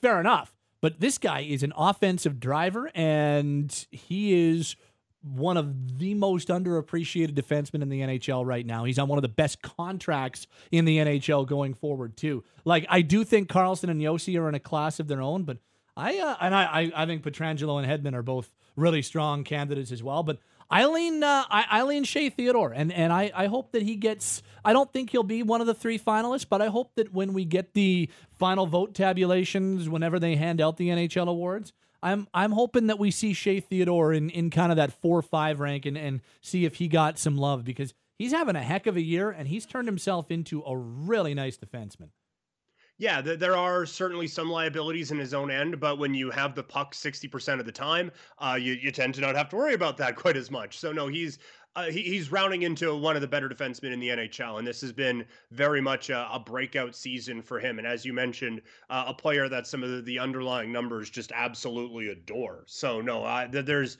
I don't think there's there's certainly nothing wrong with Pietrangelo, and there's not uh, nothing wrong with a, a Shea Theodore pick as well couple of texts here at 960 960. Uh, John Carlson, definitely the unanimous Norris winner for me. His team is also elite, elite, whereas Nashville's barely a playoff team. Um, should that? I, I, don't uh, focus on I don't focus on team stuff as much for for these ones. For MVP, I get it, but for right. best defenseman, uh, I I don't really care how your team's doing. And it didn't really come into my thought process either. Did that factor in for you at all, Logo? No, not uh, not as much for me. It's more of the role you play and your your impact uh, on a defensive. You know, as far as being a number, a true number one, and that sort of stuff factors into it more for me than than team. I uh, and I, I honestly don't know which way this this one's going to go in terms of voting. Uh, you know, I Carlson, from a point standpoint, makes a, a really good case, and and him being in the Eastern time zone might help him a little bit. Um, but I, I honestly don't know which like I don't know how this vote's gonna go, and and sometimes you have a pretty good feel. Like last year, it was almost a guarantee that Gio was going to win the Norris Trophy going into those awards. Like I, I, I would have been stunned if Giordano didn't win last year, um, just because it seemed like there was so much buzz for it all season, all season long. I, I don't know if it's going to be a runaway for Carlson when he ends up when we end up getting to the NHL awards. I really don't know which way this ends up going because I do think there's a little bit of that Roman Josi's been good for a long time. He's never won one before. This might be the year for him. I wonder if that plays into it. Um, you can debate whether or not it should play into it, but I wonder if it does. And I, uh, I does anybody have a feel as to which way this is going to go? Because I'm kind of, uh, I'm, I'm very unsure in that regard. Yeah, I, I, I, the more I read, the more I see leans for Carlson out there. Um, but then I, I, read some of the the more in depth stats guys, and they're saying Josi, and so it's it's kind of going back and forth a, a little bit for me. But I, I do believe Carlson probably gets the nod on this one. I for some reason I don't I I can't give you an exact why to this. I feel like it'll be Carlson, and it won't be close. And it won't be close. No. And I mean, there's a lot of people. I remember leading up to the NHL awards last year. I was doing an interview with Elliotte Friedman where you could be closer to people than six feet. And uh, I remember talking to Elliotte, and, and he said, Yeah, there's been a little bit of a buzz and a groundswell that maybe Hedman's going to win it. And then when we, and then not to say that Elliotte was wrong, it's just because he, he never is. But when you saw the voting, you're like, yeah, maybe that groundswell wasn't as big as some people were making it out to be, or, or what people were thinking the votes were going to be. Because Gio won won an absolute landslide last year. Like it was not mm-hmm. close mm-hmm. once uh, at all. Um, this reads: Can you really be seen as the best defenseman if your team sucks? Though I think the team success in the regular se- season was a factor of voting for Gio, and I, I do think for some it plays in. And and I'm not saying that's right or wrong. Just for me, I don't put as much stock into that for this trophy specifically. I put more stock into were you the best defenseman in the NHL this season, and I think Carlson was. Um, yeah, I, it's it's it's almost more of a challenge to be a defenseman on a bad team because it's so sloppy in front of you. So no, I I the only way I can see that factoring in is if you're on a better team, people are watching you more and people are paying more attention, and there's just inherent bias toward what you've seen more of. So maybe I guess, but I Uh, honestly, and it didn't give that even a second of thought when I was looking into this one. Pat, are you getting Shea Theodore confused with Shea Weber? Look, I am easily confused, and I get confused between months, dates, and subtracting numbers from one another. These are things that easily confuse me. But Shea Weber and Shea Theodore, I am not getting confused. I am talking about Shea Theodore, the defenseman of the Vegas Golden Knights, 24 years old, and on one of the best contracts in the NHL. Like I, I think this guy will be a top five finalist for the Norris when it's all said and done. I'd have him as my number three. I also think Weber deserves some consideration this year. Weber had a hell of a year in Montreal. Uh, the points weren't, you know, eye catching, but you know, uh, over a full season, you probably would have been talking about somewhere in the 40 to 50 range for Weber in Montreal. Had a big bounce back here. His underlying numbers are strong. I think Weber deserves some, some consideration too, but I am talking about Theodore. He's got five more years at $5.2 million. Like this guy is going to be signed as a top pairing defenseman, a guy that's probably good for 50 to 60 points a year, who is an absolute offensive driving force on his team, and he signed for under $5.5 million for the next five years. Vegas got that guy and and in a lot of ways strong arm that guy into one of the best contracts in the NHL. So no, I am not getting Theodore mixed up with Shea Weber. They also got him for next to nothing. Yes, that as was, a uh, well, basically expansion draft. I believe it was didn't it say future considerations, which was pretty much, hey, please don't take player X. They didn't want him. They, they didn't want the Golden Knights to take other guys, and so they're like, well, take uh, take Theodore instead, and they gave them future considerations, which we don't actually know what they are at this point, and it could be nothing. Um, but yeah, they're like, well, don't take Silverberg or or don't take Josh Manson. Instead, take this Theodore guy, who, by the way, is a former first round pick of the Ducks. Theodore is turned again, much like William Karlsson, much like uh, apparently everybody with the last name Carlson's good. Um, but William Karlsson, Columbus was like, please just take him. Don't take other players. Uh, Reilly Smith and Jonathan Marchessault, Florida was like, please don't take other. Take these guys uh, Shea Theodore, and I was like, oh, just take him instead. Vegas absolutely blew it out of the water with some of the guys that other teams didn't want that that other teams were happy to see them pick. It's incredible what these guys have turned into and how poor some of the asset management was on some of these other teams. I hope teams learn from how bad they botched the last expansion process. It's probably going to not be so nice for Seattle, but I hope teams learn from how things went last year. Just let just let Seattle pluck a player from your roster. Don't worry about other guys because it turned out pretty good for the Vegas Golden Knights. They've already been to a Stanley Cup final. They're a Stanley Cup contender for a third straight year. Like, oh boy, uh, that was that was a absolute clinic from a few teams as to how not to run an expansion process for your team. Yeah, but I'm I'm already seeing some of the articles like, look, everyone should learn from last time. Just let them pick a player, and then you put the list together for Team X. Ooh, don't want them taking that player though. So maybe you do make a deal. Like I can I can see teams talking themselves into that again as we get closer to the process playing out. What else we got at 960 960? A couple people saying a very fair rebuttal um, when I said that apparently if your last name's Carlson, you're good. Uh, remember that goalie who played for the Flames? Not every Carlson is good. And then same text. Uh, Henrik Karlsson may disagree with you, Pat. Yeah, it's a good Look, point. exceptions to every rule. The Calgary Tower didn't uh, that didn't really catch on here in Calgary. Um, I'm with you, Pat. Super confused with COVID lockdown. Don't even know what day it is sometimes. Look, that that has been a factor, but I get confused by these things even in non-COVID times. Um, somebody throws out Zach Werenski's name as a Norris candidate, and I, I think that he'll get some votes. He's had a really good year. Um, I don't know if Cale Makar is going to get votes. He's going to be one of the finalists for the Nor- uh, for the Calder Trophy, which we will not get into today. We'll save that for another day. Um, but I don't think Makar will be in the Norris running, although he has had a really good year and over a full season, he'd probably be right there with Josi and um, and Carlson for points. The one thing that Makar has that neither Josi nor nor Carlson do Makar has been heavily sheltered. Both he and Quinn Hughes have been sheltered heavily this year. Yeah. You take a look at their zone starts, they're both up over 60%, which is fine. They're rookie NHL defensemen. Like, that's okay. It's just they're not playing quite the same high impact minutes and in the difficult situations that Josi and Carlson are playing.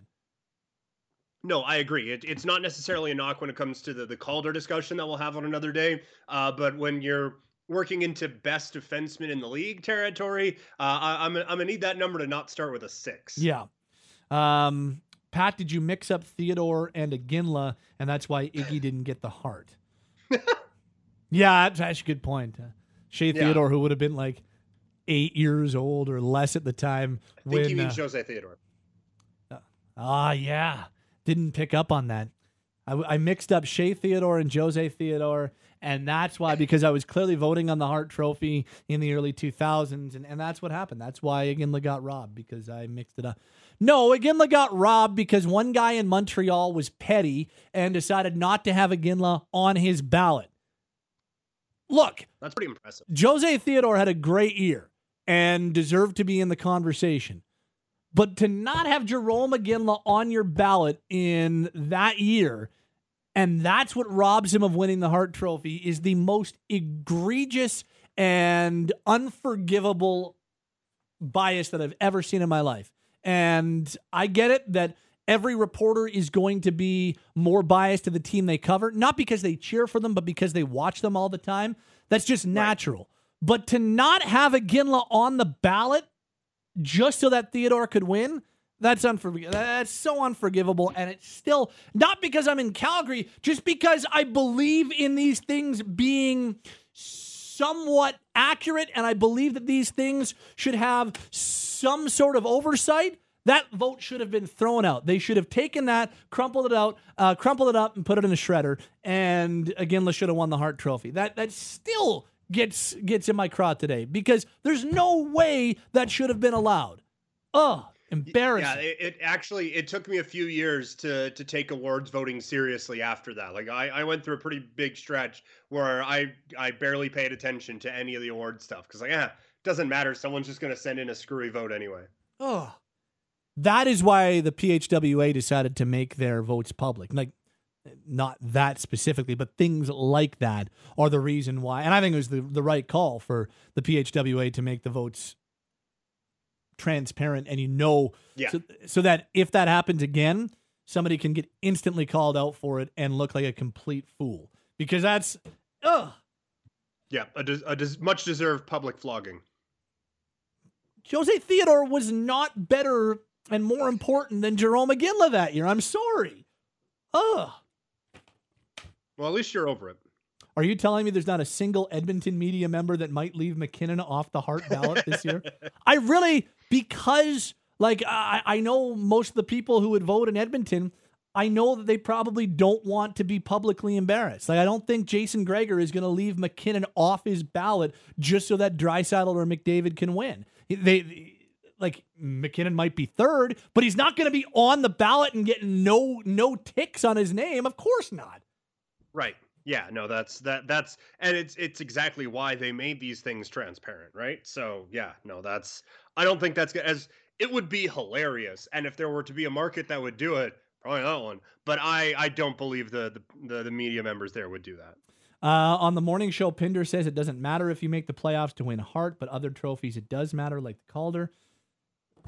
Very I don't think it should matter for Hart, but I, I understand that it does. So I, I tend to work that into my logic. I mean, Uh, if you're a last place team, it's kind of Yeah, hard like- to make the argument that that guy is more important to his team than a team that's in the in the playoffs. I don't think it should be the be all and end all, though. No, no, I, I don't think. Oh, your team missed the playoffs. All right, well, we're just. It, it's not the best player who made the playoffs. It's the best player in the NHL. That being said, like Dylan Larkin shouldn't get any Hart votes, but like I, I do think that there is uh, a bit of a balance there. Like the in baseball, they have the discussion about Mike Trout. Like he's been the best player in baseball for half a decade.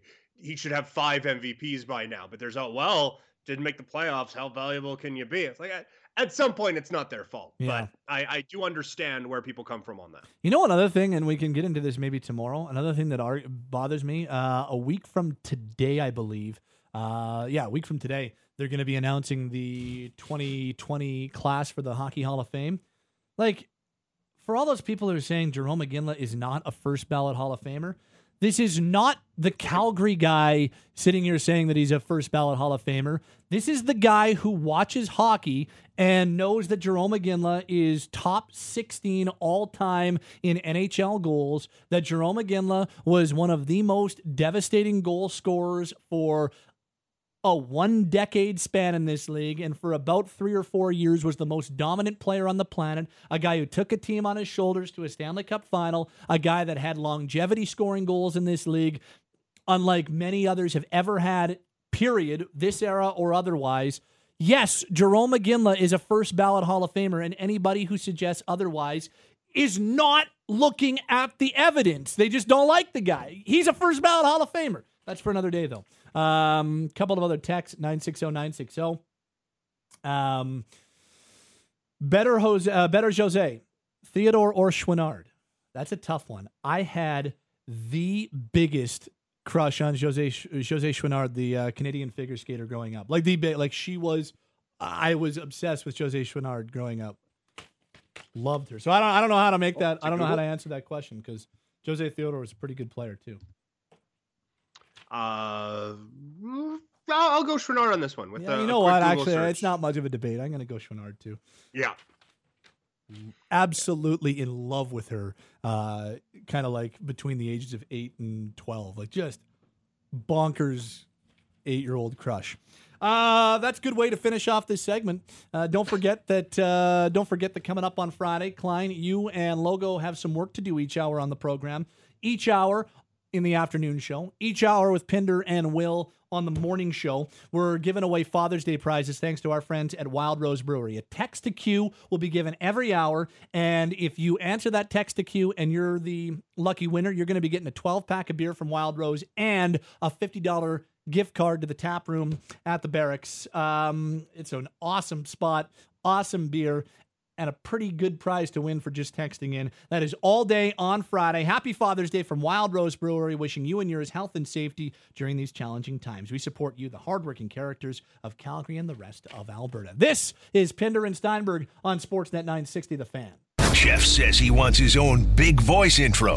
Well, I'm here to oblige. Sportsnet 960 The Fan is talking all things lacrosse with Calgary's own Jeff Snyder. Ah, yes. Man Crush Wednesdays with Jeff Snyder. Hi, Snides. Hello, Patrick. How are you today? I'm good. I'm a little nervous talking to you, but that's that's pretty normal. Uh, what are you doing right now? I'm currently on the ninth hole at Country Hills once again. Like, my day. how many how many times a week are you out right now? Uh, I'll go four this week, but uh, normally, uh, you know, two to three. I try to be. Uh, Okay. We're picking up a little bit, so that's going to slow down here. So, but um, you know, I'm grateful, grateful for the opportunity. It's a little way to go, but we're hanging in there. Well, I uh, I'm I'm happy that you're uh, being active. You're getting your steps in. Uh, this uh, this makes me happy. You're you're not you're not walking the course, are you? Though, like you're you're clearly in a cart. Not today, since we've been allowed to get back into the gym, which is awesome. I was in uh, in with the Lowry boys this morning, getting a workout in, and uh, it's uh, it's been challenging. We had a uh, we had a challenge here. We're like, how long is it going to be until Snyder drops the Lowry boys? And it was the within within two minutes, uh, within one minute actually. That's a new record, boys. Who, who won that? Uh, I think we both. I think we all win. To be perfectly honest. well, they're uh, they're they they're they're my cohort, man. I got my cohort. You know, Well, so I'm playing, playing with the boys. I'm glad, and uh, I'm glad that you're able to uh, be out on the gl- on the uh, on the course. Hey, uh, a couple things I wanted your take on. Fire one, away. one lacrosse, one not lacrosse. There's been a lot of lot of bad publicity for Major League Baseball over the last number of weeks, and specifically the last week. Here we are in the midst of a pandemic. The NBA, the NHL are figuring out how they're going to return, and and you know money things and and bargaining things haven't really been an issue. Whereas here's Major League Baseball and their players, they can't get out of their own way for the longest time, and it seems like they finally wrapped their head around the fact that okay, we're we're in the midst of a worldwide pandemic. We can't let this stuff not allow us to play. I just I, I can't imagine how they how they would have been able to justify not playing if, if they could do it in a pandemic and then money reasons got in the way. That, that would have been an absolutely devastating blow to the uh, public appeal of Major League Baseball. Yeah, I, I get that, and you know, I also get that you know this is livelihood and jobs, and guys negotiate contracts, and there's there's a lot of stake. You got to imagine being, you know, I, and again, I like, like let's put it into into comparison. If we're working a job that was paying you one hundred and fifty thousand dollars a year, and all of a sudden, you know, you had to go back, and there's lots of, you know, there's lots at stake for the benefit of the organizations, and you know, and someone offered you 30 grand to play, you know, you'd probably battle a little bit. So I, I think you got to put yourselves on both sides of the coin is that guys have been spending their entire lives. And granted, I get it. I get that it's that much money and, and I understand, but I, I think that there's also something to be said about, um, you know, there's precedent setting moving forward.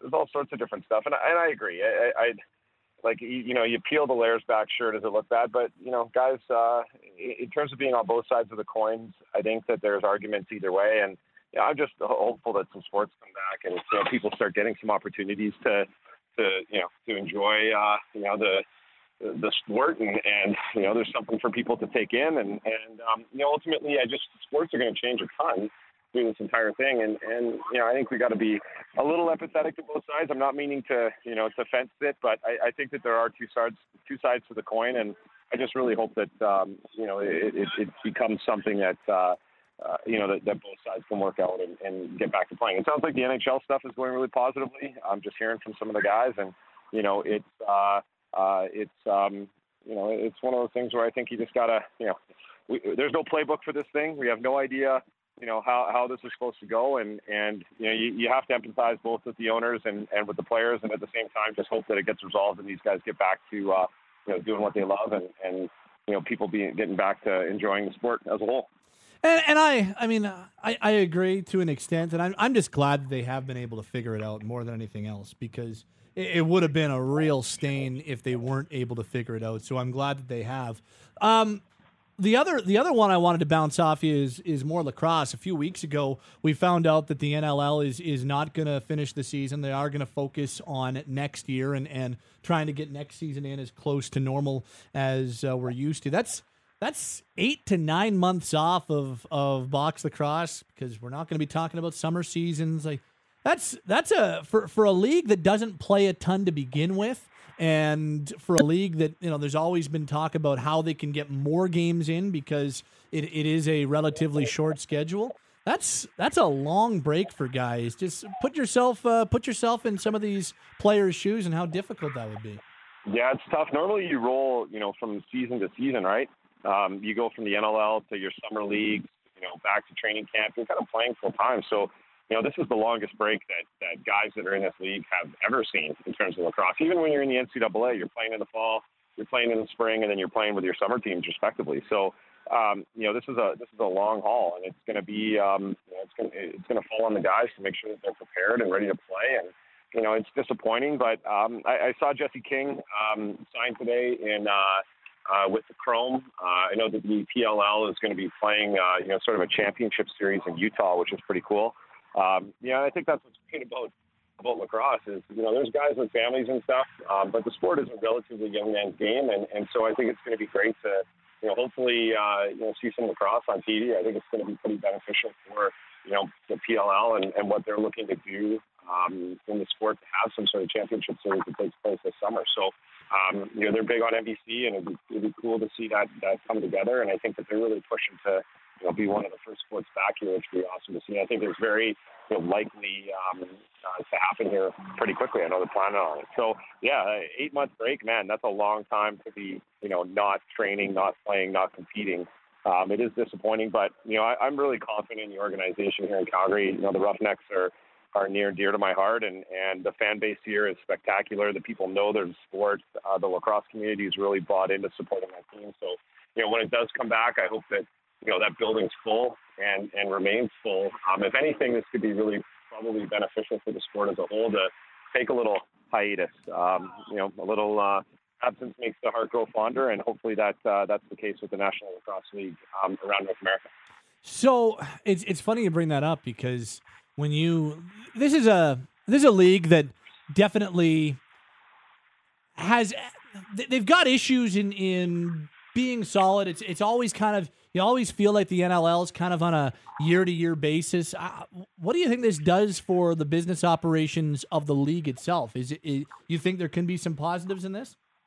Oh, for sure. I, you know, I know that they operate. You know, some of the some of the legal entities are just interesting. Some are kind of smaller groups. Others are NHL teams. So you know, when you look at like the Vancouver Warriors or the you know the Calgary Roughnecks, like you know CSCC is uh, is there. It's a it's a strong corp. They got great leadership, and and uh, you know the the you know, essentially it's another night in a in, in a building that that that is you know currently existent. So you know it's not like guys are paying rent, and and I think for the teams that have sort of that variable cost, that limited overhead.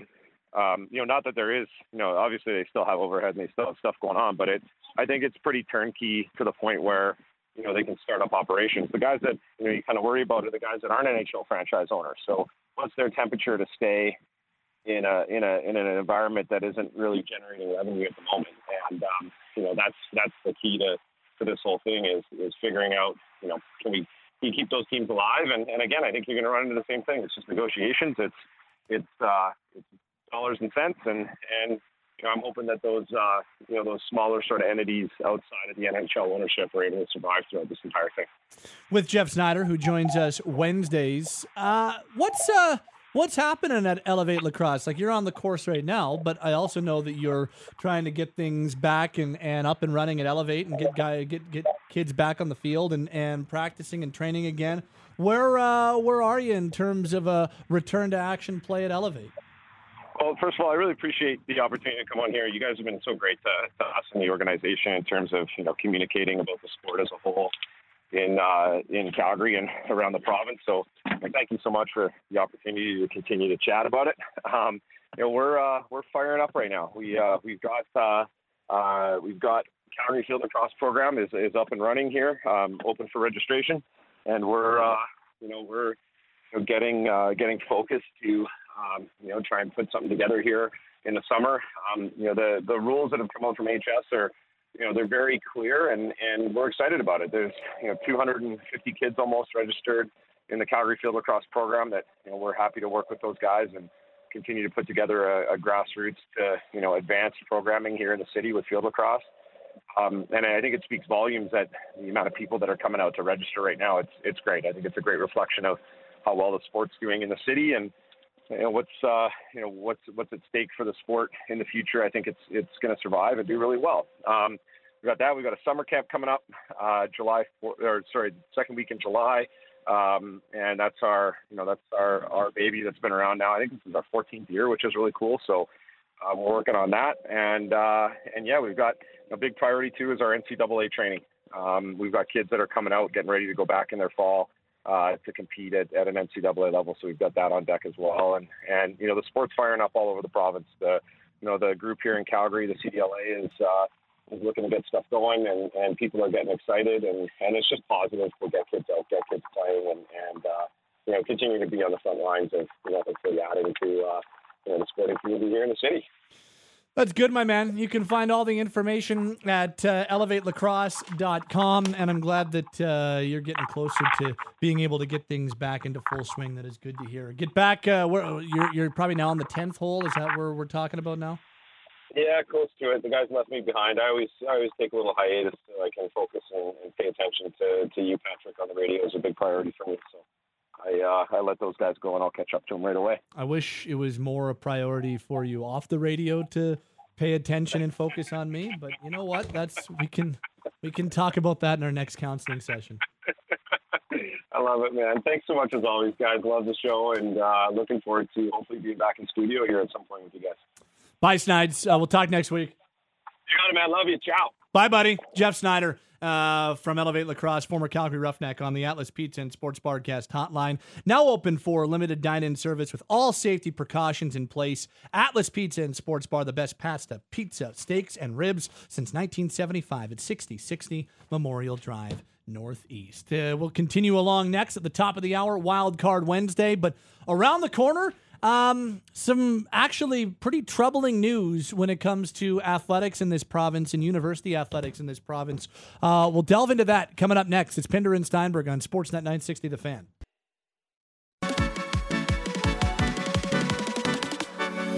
Calgary guys talking Calgary sports. Pinder and Steinberg are only on Sportsnet 960 The Fan.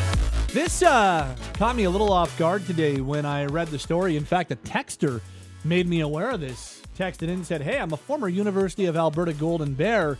Did you hear about the news? I was like, well, No, I didn't. So I went and I Googled University of Alberta Golden Bears.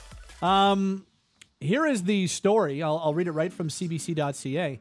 The University of Alberta won't be fielding teams in hockey, basketball, and volleyball for the upcoming season, citing a series of financial events that is the university scrambling to balance its budget. The decision, uh, announced by athletic director for the Golden Bears and Pandas Athletics, affects the men's and women's hockey, basketball, and volleyball teams. Financial disruption, ranging from government cuts to impacts from the pandemic, has produced a worst case scenario for University of Alberta varsity sport. Uh, the quote This scenario has brought most of our diverse revenue streams to a complete halt, and the athletics budget is no longer able to support participation for next season. While this is an extremely hard decision for us, it's in the best interest of the student athletes that we make this decision now so their future is somewhat more clear. End quote. Like that is that is devastating news for hundreds of young athletes in this province who are not going to be able to play basketball, volleyball, or hockey. And obviously for us, the, the thing that we focus most on is hockey.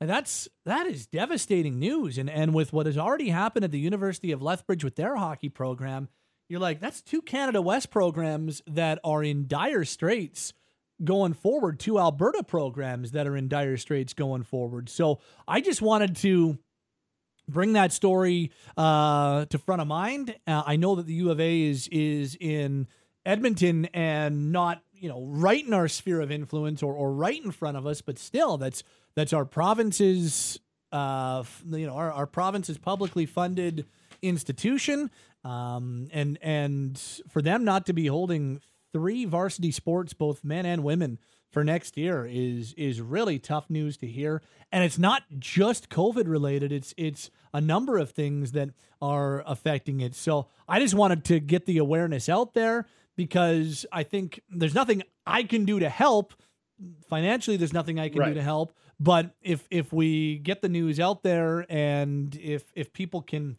know about it, it, it might be able to spur on if there is any help that could come. It might be able to spur on that help because I, I, don't think it's right that the U of L has to shut down their hockey program. I don't think it's right that um, the U of A is going to lose three varsity sports for next year, and not just because of a pandemic and for health reasons. Like we already know that coast to coast, U Sports isn't going to be holding their fall season, but now this on top of it, that that's really too bad. Yeah, it is, and it's something we we discussed a couple weeks ago of the the, the, the kind of deeper consequences of the the pandemic world that we are currently living in and, and, that's going to be like the NHL will probably figure their way out and like Calgary minor hockey will will get some form of reimbursement or something along the way. They'll be all right but it's this group in the middle that could be in some trouble and it's it's very concerning that uh, this is going this way because I, I I fear this won't be the last of these types of announcements that we're going to be seeing for the next little while here. I hope that I hope that it is, and I hope that I hope it is, but I don't think it will be. And, and I and I really it, it, sucks. It really sucks. I really hope that something can happen so that you know this doesn't have to go forward the way it has been announced. As of right now, it is going forward like that. I just hope that maybe there's something that can uh, bring it back on the other way. I don't know if that is possible or not, but yeesh, that was um, a kick in the gut to uh, to hear today. Yeah. So. Uh, I, I, really do feel for all the athletes involved, the coaches involved, and hopefully it's just one season at worst, and hopefully there's a, a a better case scenario that can come from this. Uh, that was really too bad to read. Uh, okay, mm. we'll uh, we'll lighten the mood around the corner into our final hour of today's program. Wild Card Wednesday around the corner. I'm still getting tweets today about Wild Card Wednesday from Monday. A lot of people my my story about my ex girlfriend's mother and just how horribly awful she was to me seemed to resonate with a few people. So I was still getting tweets about it a couple days later. Uh, we'll see if we can get awkward and personal again on Wednesday Wednesday's edition of Wild Card Wednesday, which just happens to be around the corner. Into hour number three, we go on Pinder and Steinberg, Sportsnet 960, The Fan. Let's take a spin and find out all the things we never wanted to know about our afternoon show. It's time for Wild Card Wednesday. Sportsnet 960 The Fan.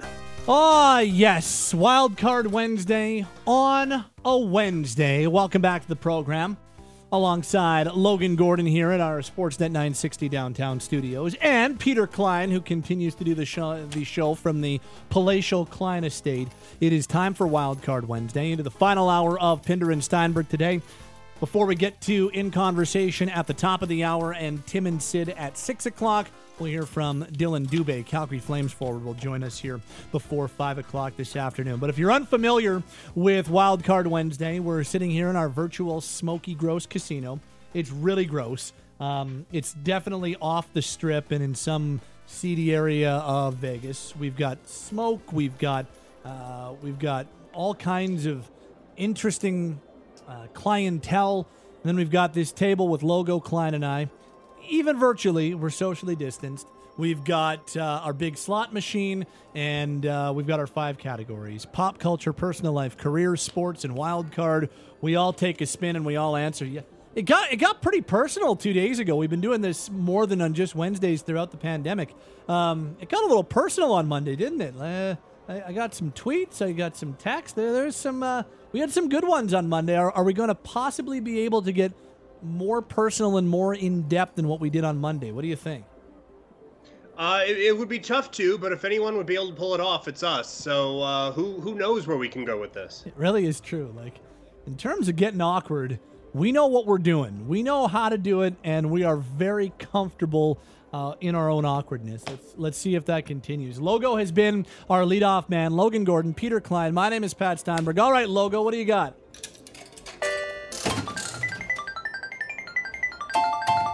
Wild card.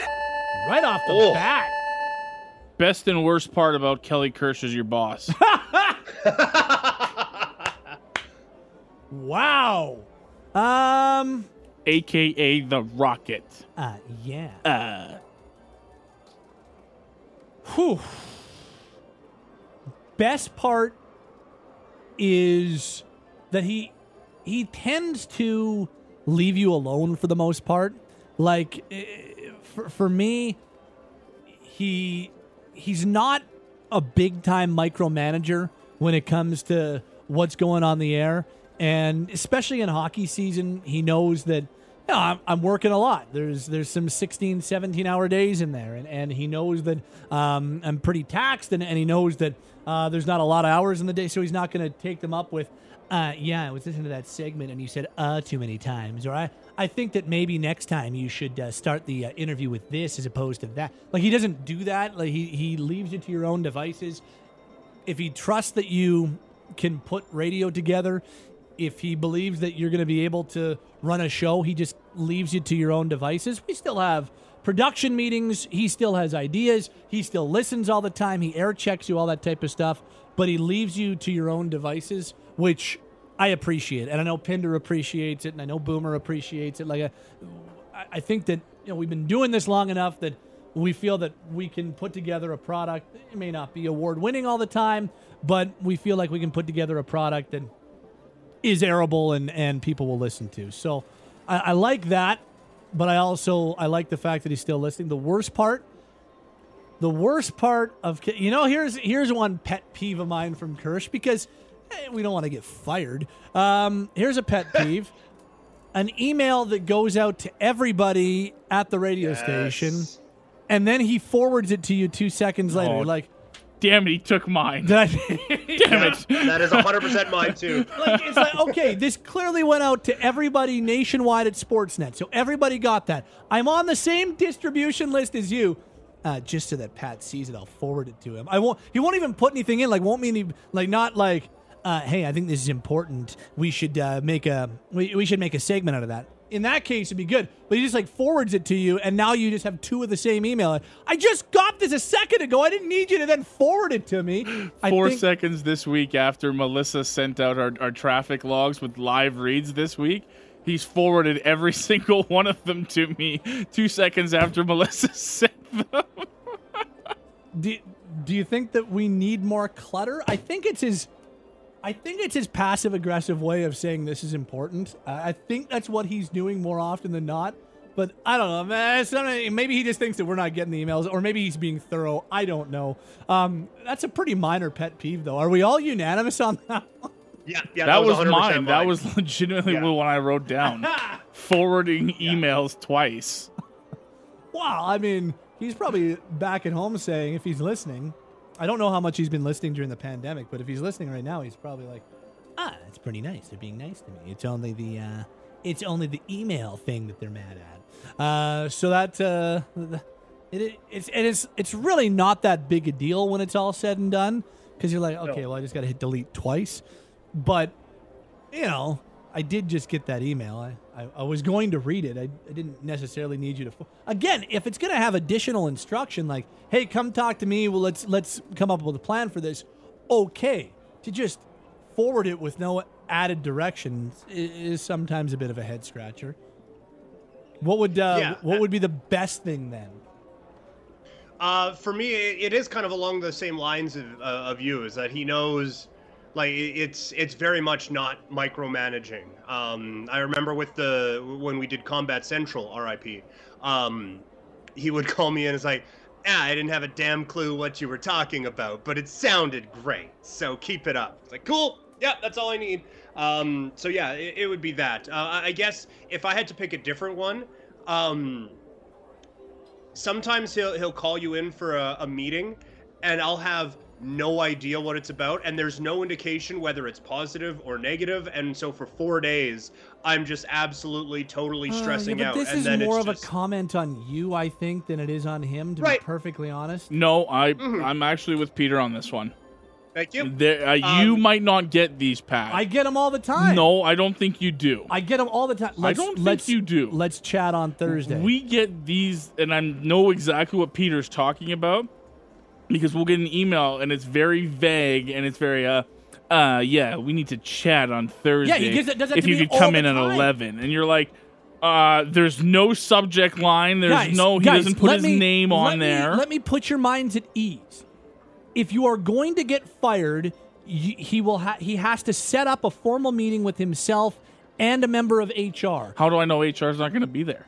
Because he has to tell you that HR is going to be there. that's true. He is so. I've I've known people who have been fired from this place, and that's the way it works. And and he's not going to give you four days notice to come in for a meeting and then fire you. Let's get your heads out of your behinds, gentlemen. He's going to give you. Okay. He's going to tell you if he's going How to does fire Jason you. Botterill feel right now, Pat?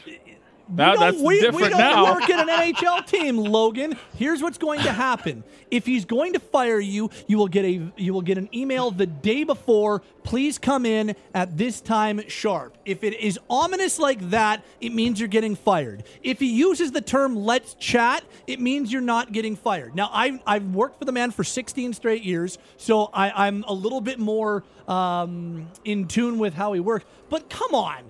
You're gonna you're gonna lose sleep for four days because he gives you a let's chat at eleven o'clock. Come on. If I was a boss, that's how I'd do I've it had- too. Very I've had, hey, let's. I've had the hey, let's chat email, and it's been, oh, by the way, we have a sponsor thing coming in on Friday. And then the exact same let's chat was, oh, by the way, uh, we're moving you off the morning show, and now you're an afternoon producer. So it it can go either way. I get I wasn't time. fired, and it well, okay, you're Some would call that a promotion, Peter. I thought so. anyway, that's my apparently illegitimate reasoning behind all of that.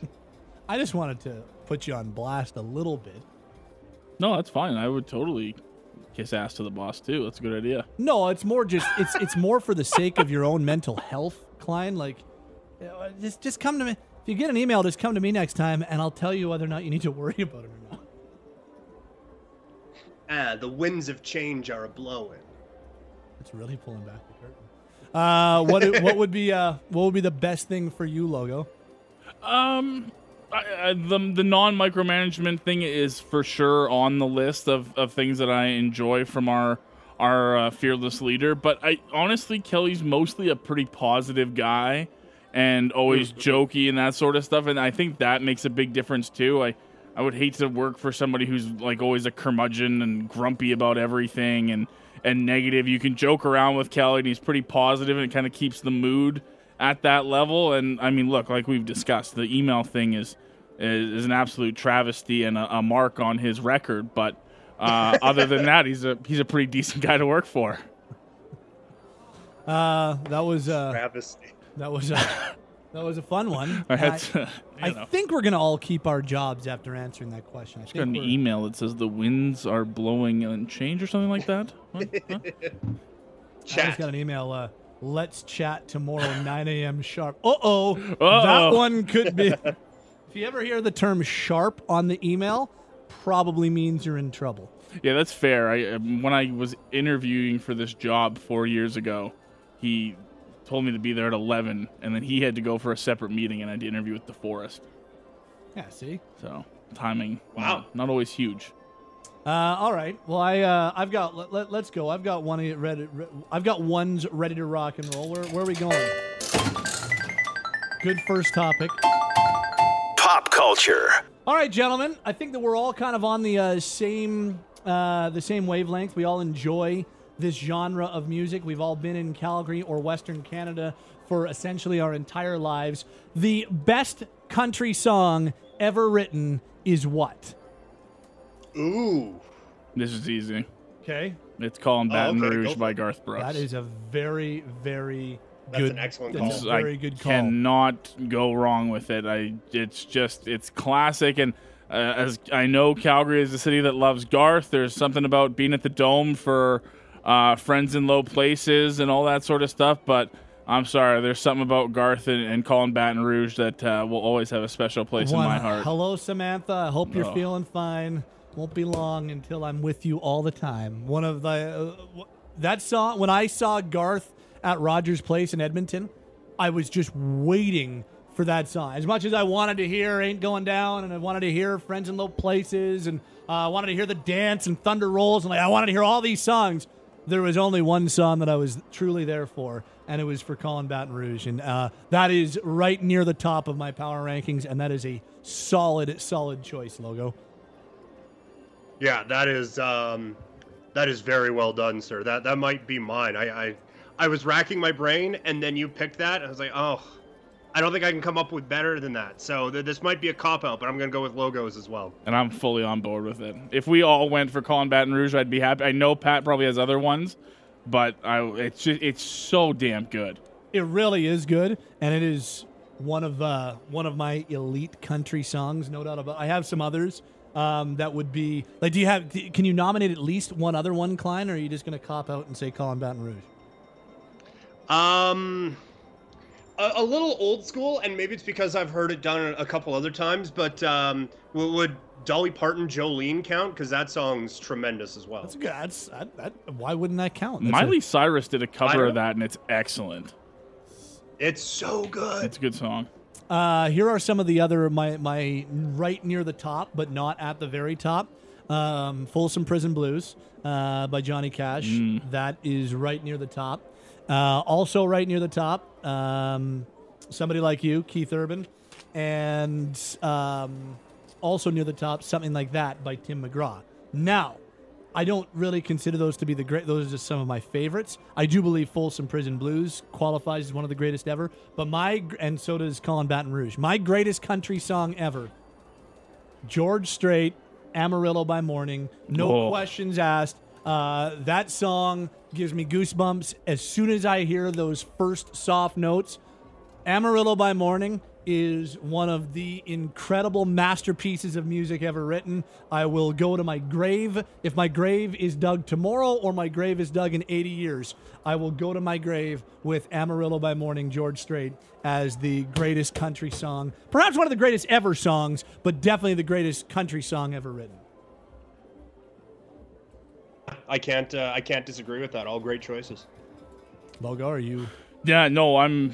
I'm fully. Uh, any George Strait is just something that you, you can't go wrong with. Um, as far as I'm concerned, I would probably, if I had to throw another one in there, uh, maybe some "Living on Love" by Alan Jackson uh, might make it into one of my favorites. There, I'm a big Alan Jackson guy. Um, yeah, that's a good one. That uh, George Strait one's really good. I always seem to forget about yeah. George Strait.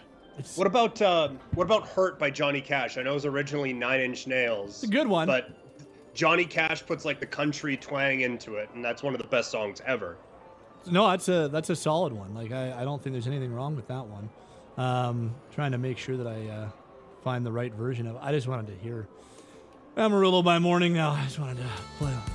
There we go. Got you. What a song. For anybody who has ever done rodeo or who enjoys rodeo, this is uh, this is an anthem. Amarillo by morning. Oh. Up from yes. San Antonio. If you've ever interviewed a rodeo guy before, those guys are animals. And what I mean by that is they will compete, they'll finish, they'll hop in a vehicle with three other people, and they'll drive for 15 hours and compete the next day. These guys are, are wired completely differently than any other human on earth, and this is their song. A couple of, uh, you can get to Callin' Baton Rouge if you want to play a little bit of that too, because that deserves some love too. Uh, what else we got here? Um, Fancy by Reba McEntire. Forever and Ever Amen by Randy Travis. Good one. Um, what else we got? Honky Tonk Badonkadonk by Trace Adkins. uh, Live Like You Were Dying from Tim McGraw. Classic. Uh, Ring of Fire by Johnny Cash. Uh, Jolene gets there. Uh, a couple of the covers are also mentioned. Uh, what else we got? Thunder a, Rolls. A new one for me that's come in the last few years, and a guy that I really, really like uh, is Chris Stapleton and Tennessee Whiskey. That's a good song. So good. Mm, yep. And quickly becoming one of my favorites. Uh, what else we got here that is uh, th- Thunder Rolls, Folsom Prison Blues, uh, Alberta Bound by Paul Brandt. That one always uh, gets the uh, gets the juices going, uh, and then yep. a couple Friends in Low Places nominations as well. So some good ones. There's an amazing hard rock song. cover of Thunder Rolls. It's really really good. Yep. You have uh, Callin' Baton Rouge ready for us, logo? No, I don't. You having trouble finding it? I am. Well, Garth's a bit. Uh, Garth is difficult to find. A little hard on his music, but Garth, Metallica, the Beatles, all those are. Um... No, that's still No. No. Just keep listening to it. Hold you on. Give it a couple seconds, and then we'll move on to Kleiner's question.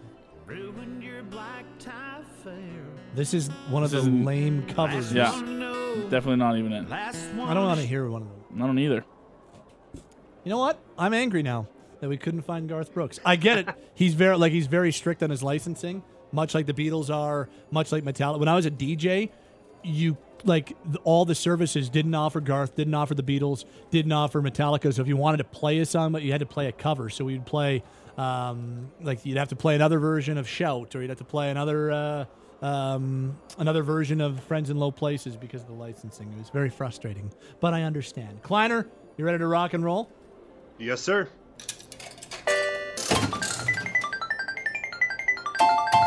Sports. Sports. All right, gentlemen. What is the dream sport that you wish you could have played growing up? Hmm. Well, Mine's mine's easy, but you can go ahead. Well, Ben. go go because I've got a couple. So you go. Yeah, for me it was it was hockey. Hockey was like the only thing I didn't play growing up. Um, I don't I don't know why. I never I never played hockey. I couldn't. I tried skating. I could. I've always been able to skate, but I just I never played hockey for whatever reason. I played rugby. I played football, baseball. Uh, I'm terrible at basketball, so I never played that. But uh, yeah, hockey was the one for me that I always wanted to play, and I just never. Uh, I never played it organized sports wise. Not sure why. Uh, I mine mine is also hockey. It was the dream to play organized hockey. The reason why my parents couldn't afford it, like it was, uh, like, it was, it was a struggle for a good chunk of my childhood, uh, financially. So, uh, and I mean, they did an incredible job with with extremely limited resources. But you know, the the price for hockey was uh, just was not realistic for us, and the price for equipment and, and fees and, and all that type of stuff. Um, so I was never able to play organized hockey, which was always the dream. And I had the the dream of being in the NHL, but I knew it wasn't going to happen because I didn't play, uh, have the opportunity to play organized hockey. I also, also that's not the only reason. The fact that I wouldn't have been good enough also plays into that. But um, yeah, so I, I just remember when I got my first pair of skates and how stoked I was, and especially when I got kind of my first pair of adult skates and in men's sizes. I, I wasn't able to play organized hockey, but I was able to get out to the ODR. I was able to get out and and play with my friends and like that. Like I was road hockey all the time. Like I, all I wanted to do was play hockey. I just financially wasn't able to. KidSport wasn't around at, at this time the same way it is today, and you know it wasn't. You know, there wasn't a station like this that really brought the incredible work that KidSport does to the forefront. So, yeah, that that would be the one that I, I wish I always got the opportunity to play in an organized fashion. Um, so that that would be it for me. Okay, both excellent answers. Uh, for me, um, I, I wish I would have played football more. I, I tried out for the football team, and I, I was a pitcher in, in baseball all throughout high school and uh, elementary school and stuff like that. Uh, and thought I'd be all right at quarterback, and the coach said, uh, "No, you're too fat to play quarterback. Go on the offensive line." Uh, and that lasted about three hours. I was like, "Well, screw." All of this. Uh, so I wish I would have been able to find a, a happy medium uh, playing football. Also, um, veering off the team sports aspect, I wish I would have learned how to skateboard. It would have gone absolutely terribly for me because like I have enough trouble on or trouble on ground that doesn't move. Uh, but I I do really wish I knew how to skateboard. I think that'd be awesome. You're you're not so good with motion either. No, uh, if I'm driving it or steering it, I would be all right. Like I, I, I, I don't think I would get motion sick skateboarding. Can I tell the Um, story about the time I was driving you, or, or no? Oh yeah, of course. Yeah, Will tells it when Oh, he does it? introduces me to people. So uh, yeah, by all means, go for it. Yeah, but that's kind of it's kind of Will. Like, hey, here's my friend Pat. Immediately throws him under the bus. Um, Yeah, the uh, all in love, of course. So of course. Yeah. this would have been like four years ago, five years ago. Um, and Derek Wills had everybody from the station over to his place for a barbecue. And so we were all over there. A couple sales guys was there. Um, and a uh, bunch of the, like, I want to say like 14, 15 people were there. So I drove Will and Klein home. And on the way home, Klein, and I didn't think Klein had drank that much at Derek's place. Turns out he had not drank that much at Derek's place. But at the time, I was like, oh, apparently Klein's hammered. He's like, can you pull over? I need to throw up. I'm like, oh, am I a cab driver in Vegas? Like, what is happening here? And next thing you know, Klein is puking out the uh, the the backseat door, and I'm like, what is going on? And Will's like, oh, you didn't know that Klein's got crazy motion sickness? I'm like, I had no idea. I was just driving a car like I normally drive a car, and I gave you motion sickness. I still regret that to this day. Oh, it, it, it was it's very much more a me problem than it was a you problem. There was nothing wrong with your driving. It's just the the inner workings of my body apparently aren't great with uh, mo- I, I will say it's gotten a lot better uh, the, the last little while, but yeah, it's uh, the roller coaster rides are a, a hard pass for this guy. Oh, I love roller. Planes are okay. Uh, not great, but uh, I'll usually just grab all and fall asleep on a plane. So, So has that always been an issue for you? Oh yeah, yeah, all the time. It wasn't just like it wasn't brought on by the spatic concussions you had there or anything like that. It was. It's always been Nope. something you've No, always been a problem. Has it gotten Yeah. worse? Um, no, I think like, I think it's I think it's actually gotten a little better over the last little bit, but um, uh, no, it, it was pretty consistently bad for a long time there. Yeah. Well, there you go. That's uh so cl- and I was gonna say football, but it was my own choice not to play football. I could have played. Um, we were in uh, a slightly better financial stand uh, situation then. High school football is significantly more affordable. I just decided I wanted to go home and host a radio show at 5:30 every day instead of let me rephrase host a fake radio show every day at 5:30 as opposed to football practice. So that's why I didn't play um, as opposed to playing football. So I can't really. I had the chance to play football. I just decided against it because I was so super cool. Yeah, no, I again I had the chance. I just would have had to uh, man up and play offensive line, and I, I did not enjoy the three hour practice of that. So uh, that was uh, that was going to be a pass for me. Uh, that was fun, gentlemen. There is another edition of Wild Card Wednesday. This has been Wild Card Wednesday on Sportsnet 960 The Fan. Couple of texts 960 960. Um, somebody's mad that I used the term ODR as opposed to saying outdoor rink. Um, somebody says that we should cough up 10 bucks a month for Spotify so we can play Garth Brooks. But as Logan Logan's apparently Garth is only on Amazon. That's how uh, tight he is with the licensing. A couple of other um, no, nominations for Best Country Song. My Maria, good one. Brooks and Dunn. Race is on by Sawyer Brown is a is a solid one. Um, Oh, that's great. that's, that's, those are just both are just classic Stampede songs. Like when you hear any one of those songs, you know you're at Stampede. R.I.P. Stampede 2020. Uh, but you just know that oh, uh, here I am at a Stampede bar. I'm at the grounds or I'm at Cowboys or something. Like The race is on. It's always uh, Chattahoochee. Always puts a smile on your face. Uh, that was fun, gentlemen. Always enjoy doing Wild Card Wednesday with you two idiots. Um, and I am also a fellow idiot. Coming up on Friday, we are giving away prizes every hour on the hour or during the hour for Father's Day. We're teaming up with our friends at Wild Rose Brewery, and every hour we're going to give you a cue to text. And when you hear that cue to text and you text in and you are drawn as our lucky winner, you're going to get a 12 pack from Wild Rose Brewery and a $50 gift card to the Wild Rose Tap Room. It's an awesome way to celebrate Father's Day with our friends at Wild Rose. Uh, all of the details available at sportsnet.ca slash 960. Happy Father's Day from Wild Rose Brewery. Wishing you and yours health and safety during these challenging times. We support you, the hardworking characters of Calgary and the rest of Alberta. Hey, what's it like to be back on the ice with your teammates after almost three months away? We'll find out from Flames forward Dillon Dubé coming up next as Pinder and Steinberg rolls on. Sportsnet 960 The Fan. Pinder and Steinberg continues on Sportsnet 960 The Fan. Flames are back on the ice at the Scotiabank Saddledome. Phase two of the uh, NHL's restart plan is underway, and that means Flames in Flames jerseys on the ice at the Scotiabank Saddledome.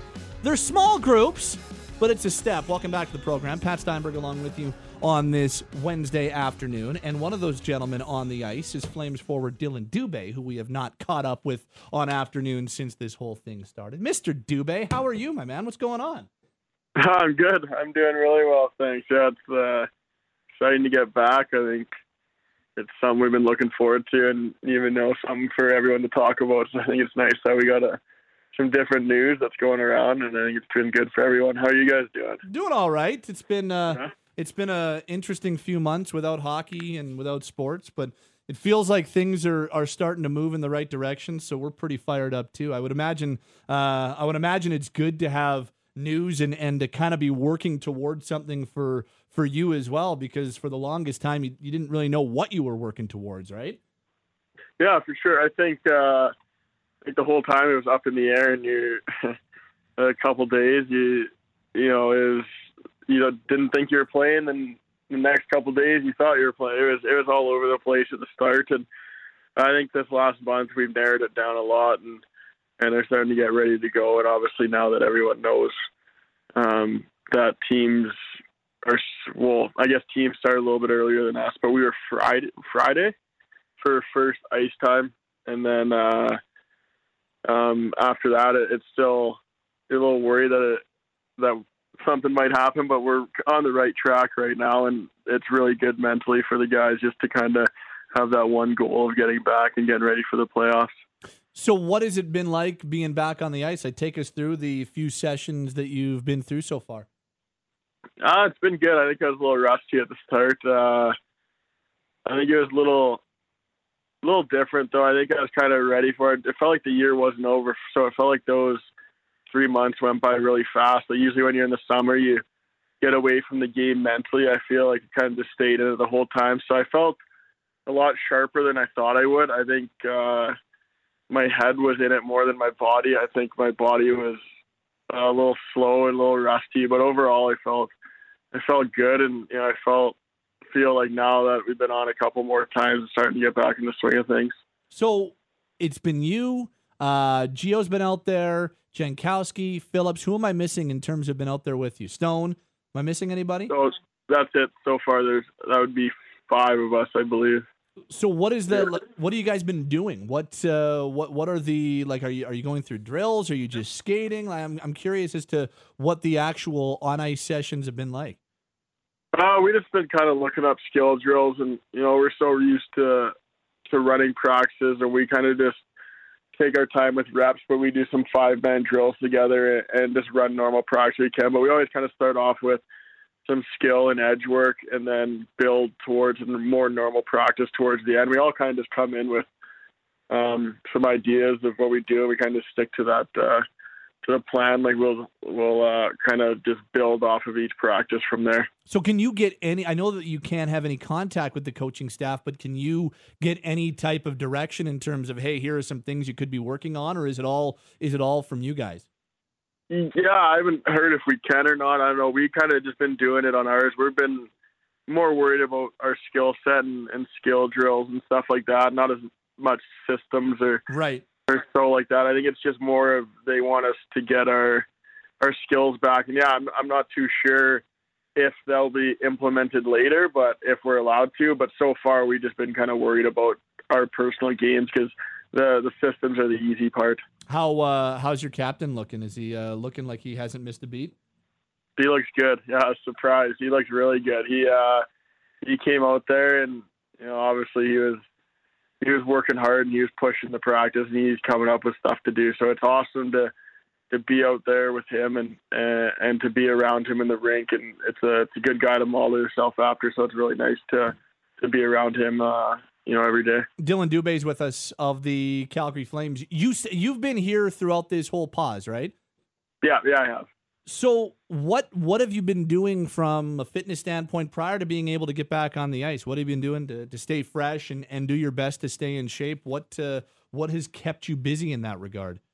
Well, yeah, I've been I've been working out. I think like even since last Friday, like whenever we started the day, it was that was last Thursday. We had our first workout or whatever. But like I have all the exact same stuff we kind of have in the Saddledome, so I've been able to do the the full on workouts, full as hard as I could training. So that was really big for me. Um, so I didn't miss a, a step in that, but um, you know, jumping on the ice, I, I felt a little different with my cardio. Like all the guys probably said here a million times, it's it's a lot different from you know running hills, doing everything until you get on the ice, and then Mm-hmm. you know, after that, I would just I kind of just relax most days. Like there's not much going on. I think towards the end I started rollerblading a lot more and and stuff like that. But you know, it was it was really long days. The days carried on for, for a while. I always tried to wake up at a decent time to to do it because when you're sitting around all day and you work out at two, three o'clock, you're not getting the most out of it. So you always work out in the mornings and then kind of just loaf around for the rest of the day. It's not much. Honestly, I don't have much for you on that one. Do you like? Was it uh, was it hard to at times be motivated? Like when you're not sure if the league is coming back, and you're like, well, I got to stay in shape, and I uh, like this is my profession. Like, what what was was there a mental battle at times in in making sure you got your workouts in? Yeah, I, I think the mental battle is just feeling like I was getting like out of shape and and we're like because when you're done, like I'd be done probably around twelve o'clock every day, so that's a long time rest of your day. So it feels like you're sitting around for ten hours not doing anything. You just feel like guilty with yourself kind of like the whole time. Like you're not you know pushing yourself. Like when you're in the summer you're you're working out till 12 you're not leaving till 2:33 from the edge. You come home you're just exhausted and and you have your nap and by then it's dinner time. So like by those times you're you feel like you're doing a lot more in the day. And like we're I'm still working out shooting pucks but just you get done so early that it's really hard mentally just sitting around for 10 hours a day. You just kind of feel guilty about yourself but it's uh, you can't do anything else just following the protocols and and you know obviously want to get the numbers down with the virus and hopefully everyone else is still doing that.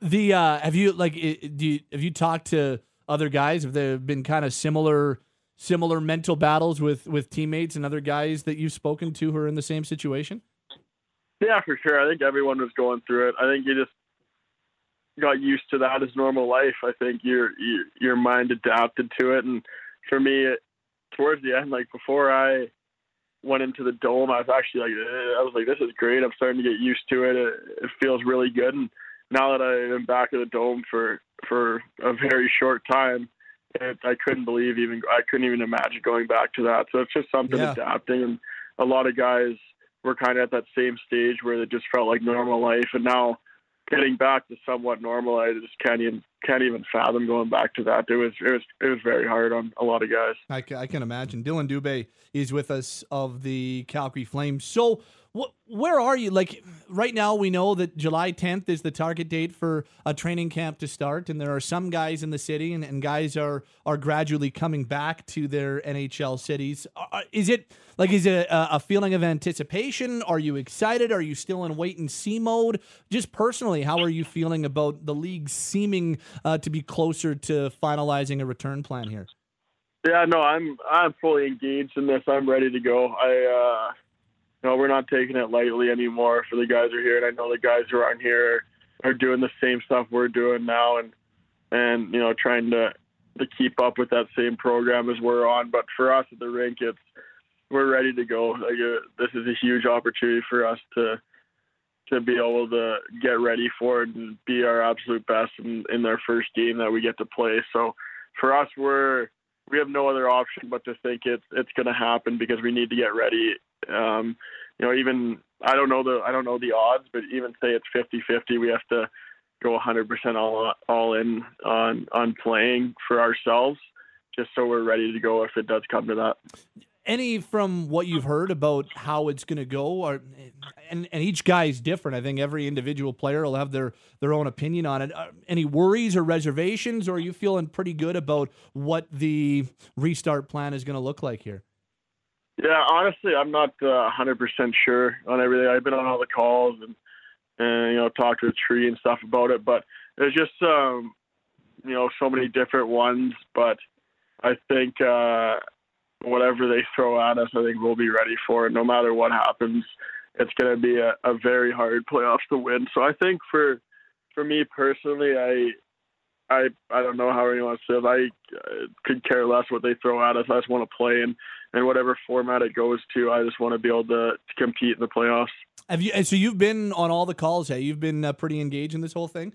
Uh like just with our team, like on the calls with our team. Okay. I haven't done the yeah, like the the PA ones. You know, I was either golfing or doing something like that. Now that the course is open, but yeah, like it's just you kind of go on our calls and the guys who are, you know, on on the PA like for our team will just transfer it all over to us. So it's really nice. Like we get to know everything, but it, it changes quick, and you know they're working their best to to be able to make sure it's the safest possible thing, and they're going over all their options. So uh, you know, I'm really happy with the the the way they're going forward with this. So it's been mostly. Uh, am I right in saying it's been mostly since Mikael Backlund went back to Sweden? It's been mostly Hamonic and Tkachuk who have been the guys on the the PA calls. Yeah, I would say so. Uh, yeah, they're they're always on it. They're letting us know kind of what's going on. Okay, are you like where where are you in terms like this is going to be different and I know that there's no perfect way to restart the season and and amidst all of what's going on there's there's no 100% ideal plan but it sure does seem like you're on board with hey things have to be different things are going to be different and and you kind of have to embrace things being different in a situation like this would that be accurate for sure i think we can almost look at it that this will never happen again well i hope not um, so I know just playing this will definitely be a different experience, and I think it's going to be three months out of out of our lives that will be something different. And being locked down in a hotel might be pretty fun with your team. Like honestly, it might be a a good time being around them the whole time. Like once you're in a hotel long enough and like you're not traveling around on a plane, I feel like we'll get more settled in than we think, and and I think it'll be a lot of fun just to be around the team for that while. But then again, I'm I'm a young 21 year old, and there's guys with families, and I could, couldn't yeah. imagine how hard it would be for them. So I'm on a completely different spectrum of a lot of guys. I think for me, it's you know I don't have anything to lose. I, I can pack up and go and go on my own way, so it's no problem. But um, for me, I, I'm excited for whatever gets thrown at us. We're chatting with Dillon Dubé of the Calgary Flames. How were you feeling about the group prior to the break? March 8th was the last time you played a game, so it's been more than three months since you've been on the ice for for actual action. How were you feeling though, if you can remember that far back? How were you feeling about the group and, and how the team was trending? Yeah, it was a while ago. I think uh, I think for us it was it was good. We had that really good road trip um, against all those top teams, and we did really well. We let that one in Nashville get away from us, but just to be able to be in that game and and compete with them, and then beat Boston and and Florida and DM teams like that. The road trip that we had, I think after that we got a lot of confidence. I think we were just going to keep going from there. And even that Vegas game, the last game we played, we lost. But I think you guys can agree that to battle back in that game against a team like that showed yep. that we are we are becoming ready for the playoffs. And that goal doesn't doesn't happen again. Like that's a that's a pretty fluky one to go in and um, you know, maybe it goes overtime, maybe they win. It doesn't matter. But it just showed coming back at that point. It showed that we were kind of ready to to make that push and and be a relentless team when you know if we go down or go up. I think it was a really good uh, game for us to to finish on. So, what are the keys to making sure that you can? And obviously, momentum's gone. Everybody's starting on even footing once things get back going again. But what are the keys for you as a group to make sure and you can continue to play the way you were playing prior to the pause? Um, I think, uh, yeah, I don't know. It, it's going to be hard. I think for us, I think just these practices and and you know the workouts as hard as we can go. It's going to be completely different. There's going to be no guy who is going to be in in game shape. We're all going to be in the same boat. So I think from you know, yeah, I think it's just mentally being ready, like knowing we are ready at the point we were in our last couple of games, and just bringing that over from a mental standpoint because physically it's it's impossible for someone to get right into playoff mode for for game one and I think for us it's just going to be that big mental factor that we're ready for this and and we can make a big run for it. Well, it, it's funny because I mean I, am going to ask you about the team that you're going to play. I mean, you don't really know a whole lot about the Jets. You you didn't play in the game that the the one game that they played against one another go, going back to October. So you've got one game that these two teams played with one another in an outdoor game in a neutral site, and now all of a sudden five games against one another to determine who's going to the playoffs. What what do you know about the Jets, and and what do you know about how difficult that five game series might be? Yeah, yeah. For me, like you said, I didn't I didn't play against them this year, so it's hard hard to tell. They're they're a fast team. They've got some um, very skilled forwards, as as everyone knows. So I think for us, it's going to be an exciting. It's going to be a really quick series, and uh, and you know the the guys we have on the front end. I think it's it's going to be back and forth a lot, but um, it's crazy. Five game series. It's going to be fun. I think you know every game's important in a seven game, so I can't even imagine how how desperate yeah. both teams are are going to be in this. So I think it's going to be really exciting, and it uh, you know it's like just breaking into the playoffs from there. But for us, it'll feel like that's the the first round of playoffs, and and I think it's going to be exciting. It's going to be a lot harder to win it this year, just from what what everyone's gone through. And there's going to be some more games uh, for normal playoff hockey, so it's going to be exciting. How uh, how are you feeling about your game individually prior to the pause? Were you feeling pretty good about things? Yeah, I was. I think so. I think our our line went on a little bit of a, a drought there for a little bit. And then I think the last game in Florida was probably one of our best games of the line. Um, Luke scored in that game. And then we came back. I don't know if we had a, a home game for that, but then our Vegas game, we were really good together in the second and third. Um, you know, when our lines go on, that's when I'm playing my best hockey. So I think um, when we're together, we need to be a you know a big separation for for our team to be able to be the kind of the underdogs a little bit. I think that's usually how it works. The third and fourth lines in playoffs are are kind of the the guys who will you know get the ones that people don't expect and teams don't expect. So I think we need to be really good and, and kind of take another step for these playoffs for the team. You talk about your line with uh, Derek Ryan and, and Milan Lucic and tell tell me specifically because I, I know that prior to everything shutting down, there there was a little bit made of this, but you know, Milan has said nothing but good things about you and and talked about kind of taking you under his wing and and you've talked a lot about how important he's been. Tell us a little bit more about that and, and how big Lucic has been for you over the last number of months. He's been great. It's, it's I can't can't say enough. Like for you know since day one, like being on the bench with him, just my first game, I kind of calmed me down a little bit. And you know it doesn't help going into your first game and playing with Lucic. Just he's a you know, he's pretty nerve wracking to be around if you don't know him. I think you guys can probably yeah agree with that. The first time you met him, like you just you don't know what kind of guy he's going to be, and then just once you're on the bench, you you kind of talk differently. Like you you need to talk more. You're not nervous. You kind of you don't feel like a rookie as much. So I think being around him on there and being probably four or five games on the bench, we got really close. And I think just when he kind of realized that you know we could play together and with Doc, I think we bonded a lot more and we started going out for dinners together and I think the the stuff he did for me was was huge. Just a guy who's done everything and won the Stanley Cup, you know, played on a team like Boston and and been around the best player in the world and, and, and stuff like that. I think he's been he's been on a couple teams and been around a lot of guys in the league. So I think just learning from him and learning kind of what you know, make someone be around the league for that long. I think that's huge for me. Have you uh have you been like you've been out golfing? Uh, you've already said that. Like how many times you've you been on the course at this point? So I've I think I've played. I think I've been this week. I've been Saturday, Sunday, Monday, Tuesday. I think I've already okay. been out. So yeah, like I've been golfing probably four times a week, and let me. i I'm getting worse. I don't know what's going on. It's painful. I just I don't want to play anymore.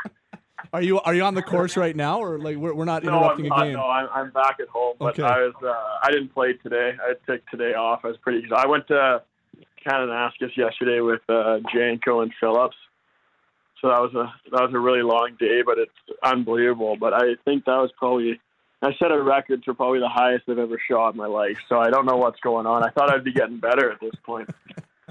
That's too bad. Well, I mean, uh, you, you, still got you still got some time to, to figure it out. Uh, how just uh and and just before we let you go, you, you talked about kind of what your days were like. Any uh any any tips for those who are still at home and having to stay at home? You got any tips for the you, you had ten hours after your workout to to kill and loaf around. What uh what got you through and what has been getting you through? I think just keep in contact with people, whether FaceTime for me, video games. I think when you're, you know, I was feeling a little bit mentally, I think I just get on get on something right away and, and talk to someone, communicate. I think when you know you, you talk to to someone that you can relate with and you have a relationship with, I think it helps because you know you're not going to talk about how the world's different, how you want things to get back to normal. I think you got to be around your family and people that you can have meaningful conversations with. So it's not kind of the the same old conversations with COVID. I think you need to kind of move on from that. And, you know, obviously follow follow the rules still, but I think it's kind of more talking about you know normal things in life again and be able to kind of clear it mentally. Nice. I like that. That's a good tip. Dillon, appreciate the time this afternoon. Thanks for uh, spending some time with us. Uh, it's good to see you back on the ice, and uh, hopefully, we'll see everybody back on the ice here in training camp in the next few weeks. Thanks for doing this this afternoon. That sounds great. Take care. That's Dillon Dubé of the Calgary Flames on the Atlas Pizza and Sports Bar guest hotline, now open for limited dine-in service with all safety precautions in place. Atlas Pizza and Sports Bar, the best pizza, pasta, steaks, and ribs since 1975 at 6060 Memorial Drive, Northeast. That'll do it for the program. In Conversation with Ron MacLean is coming your way next. And at 6 o'clock, it's Tim and Sid. Included in that, uh, Kevin Bieksa, former NHLer, will join the guys on the program tonight. Uh, all of our stuff today, including that chat with Dillon Dubé, our chat with Jeff Snyder, the opener, uh, Dave Dickinson from the morning show, and a whole lot more up at sportsnet.ca slash 960 right now. You can catch all of our stuff on demand. Tomorrow on the program, looking forward to catching up with new Calgary Stampeder Richard Leonard. Their big free agent signing's going to join us in our brand new Stampeders Spotlight every Thursday at 3.30. That's part of tomorrow's program on the show. For Logan Gordon and Peter Klein, my name is Pat Steinberg. We will talk to you tomorrow. It's been Pinder and Steinberg on Sportsnet 960, The Fan.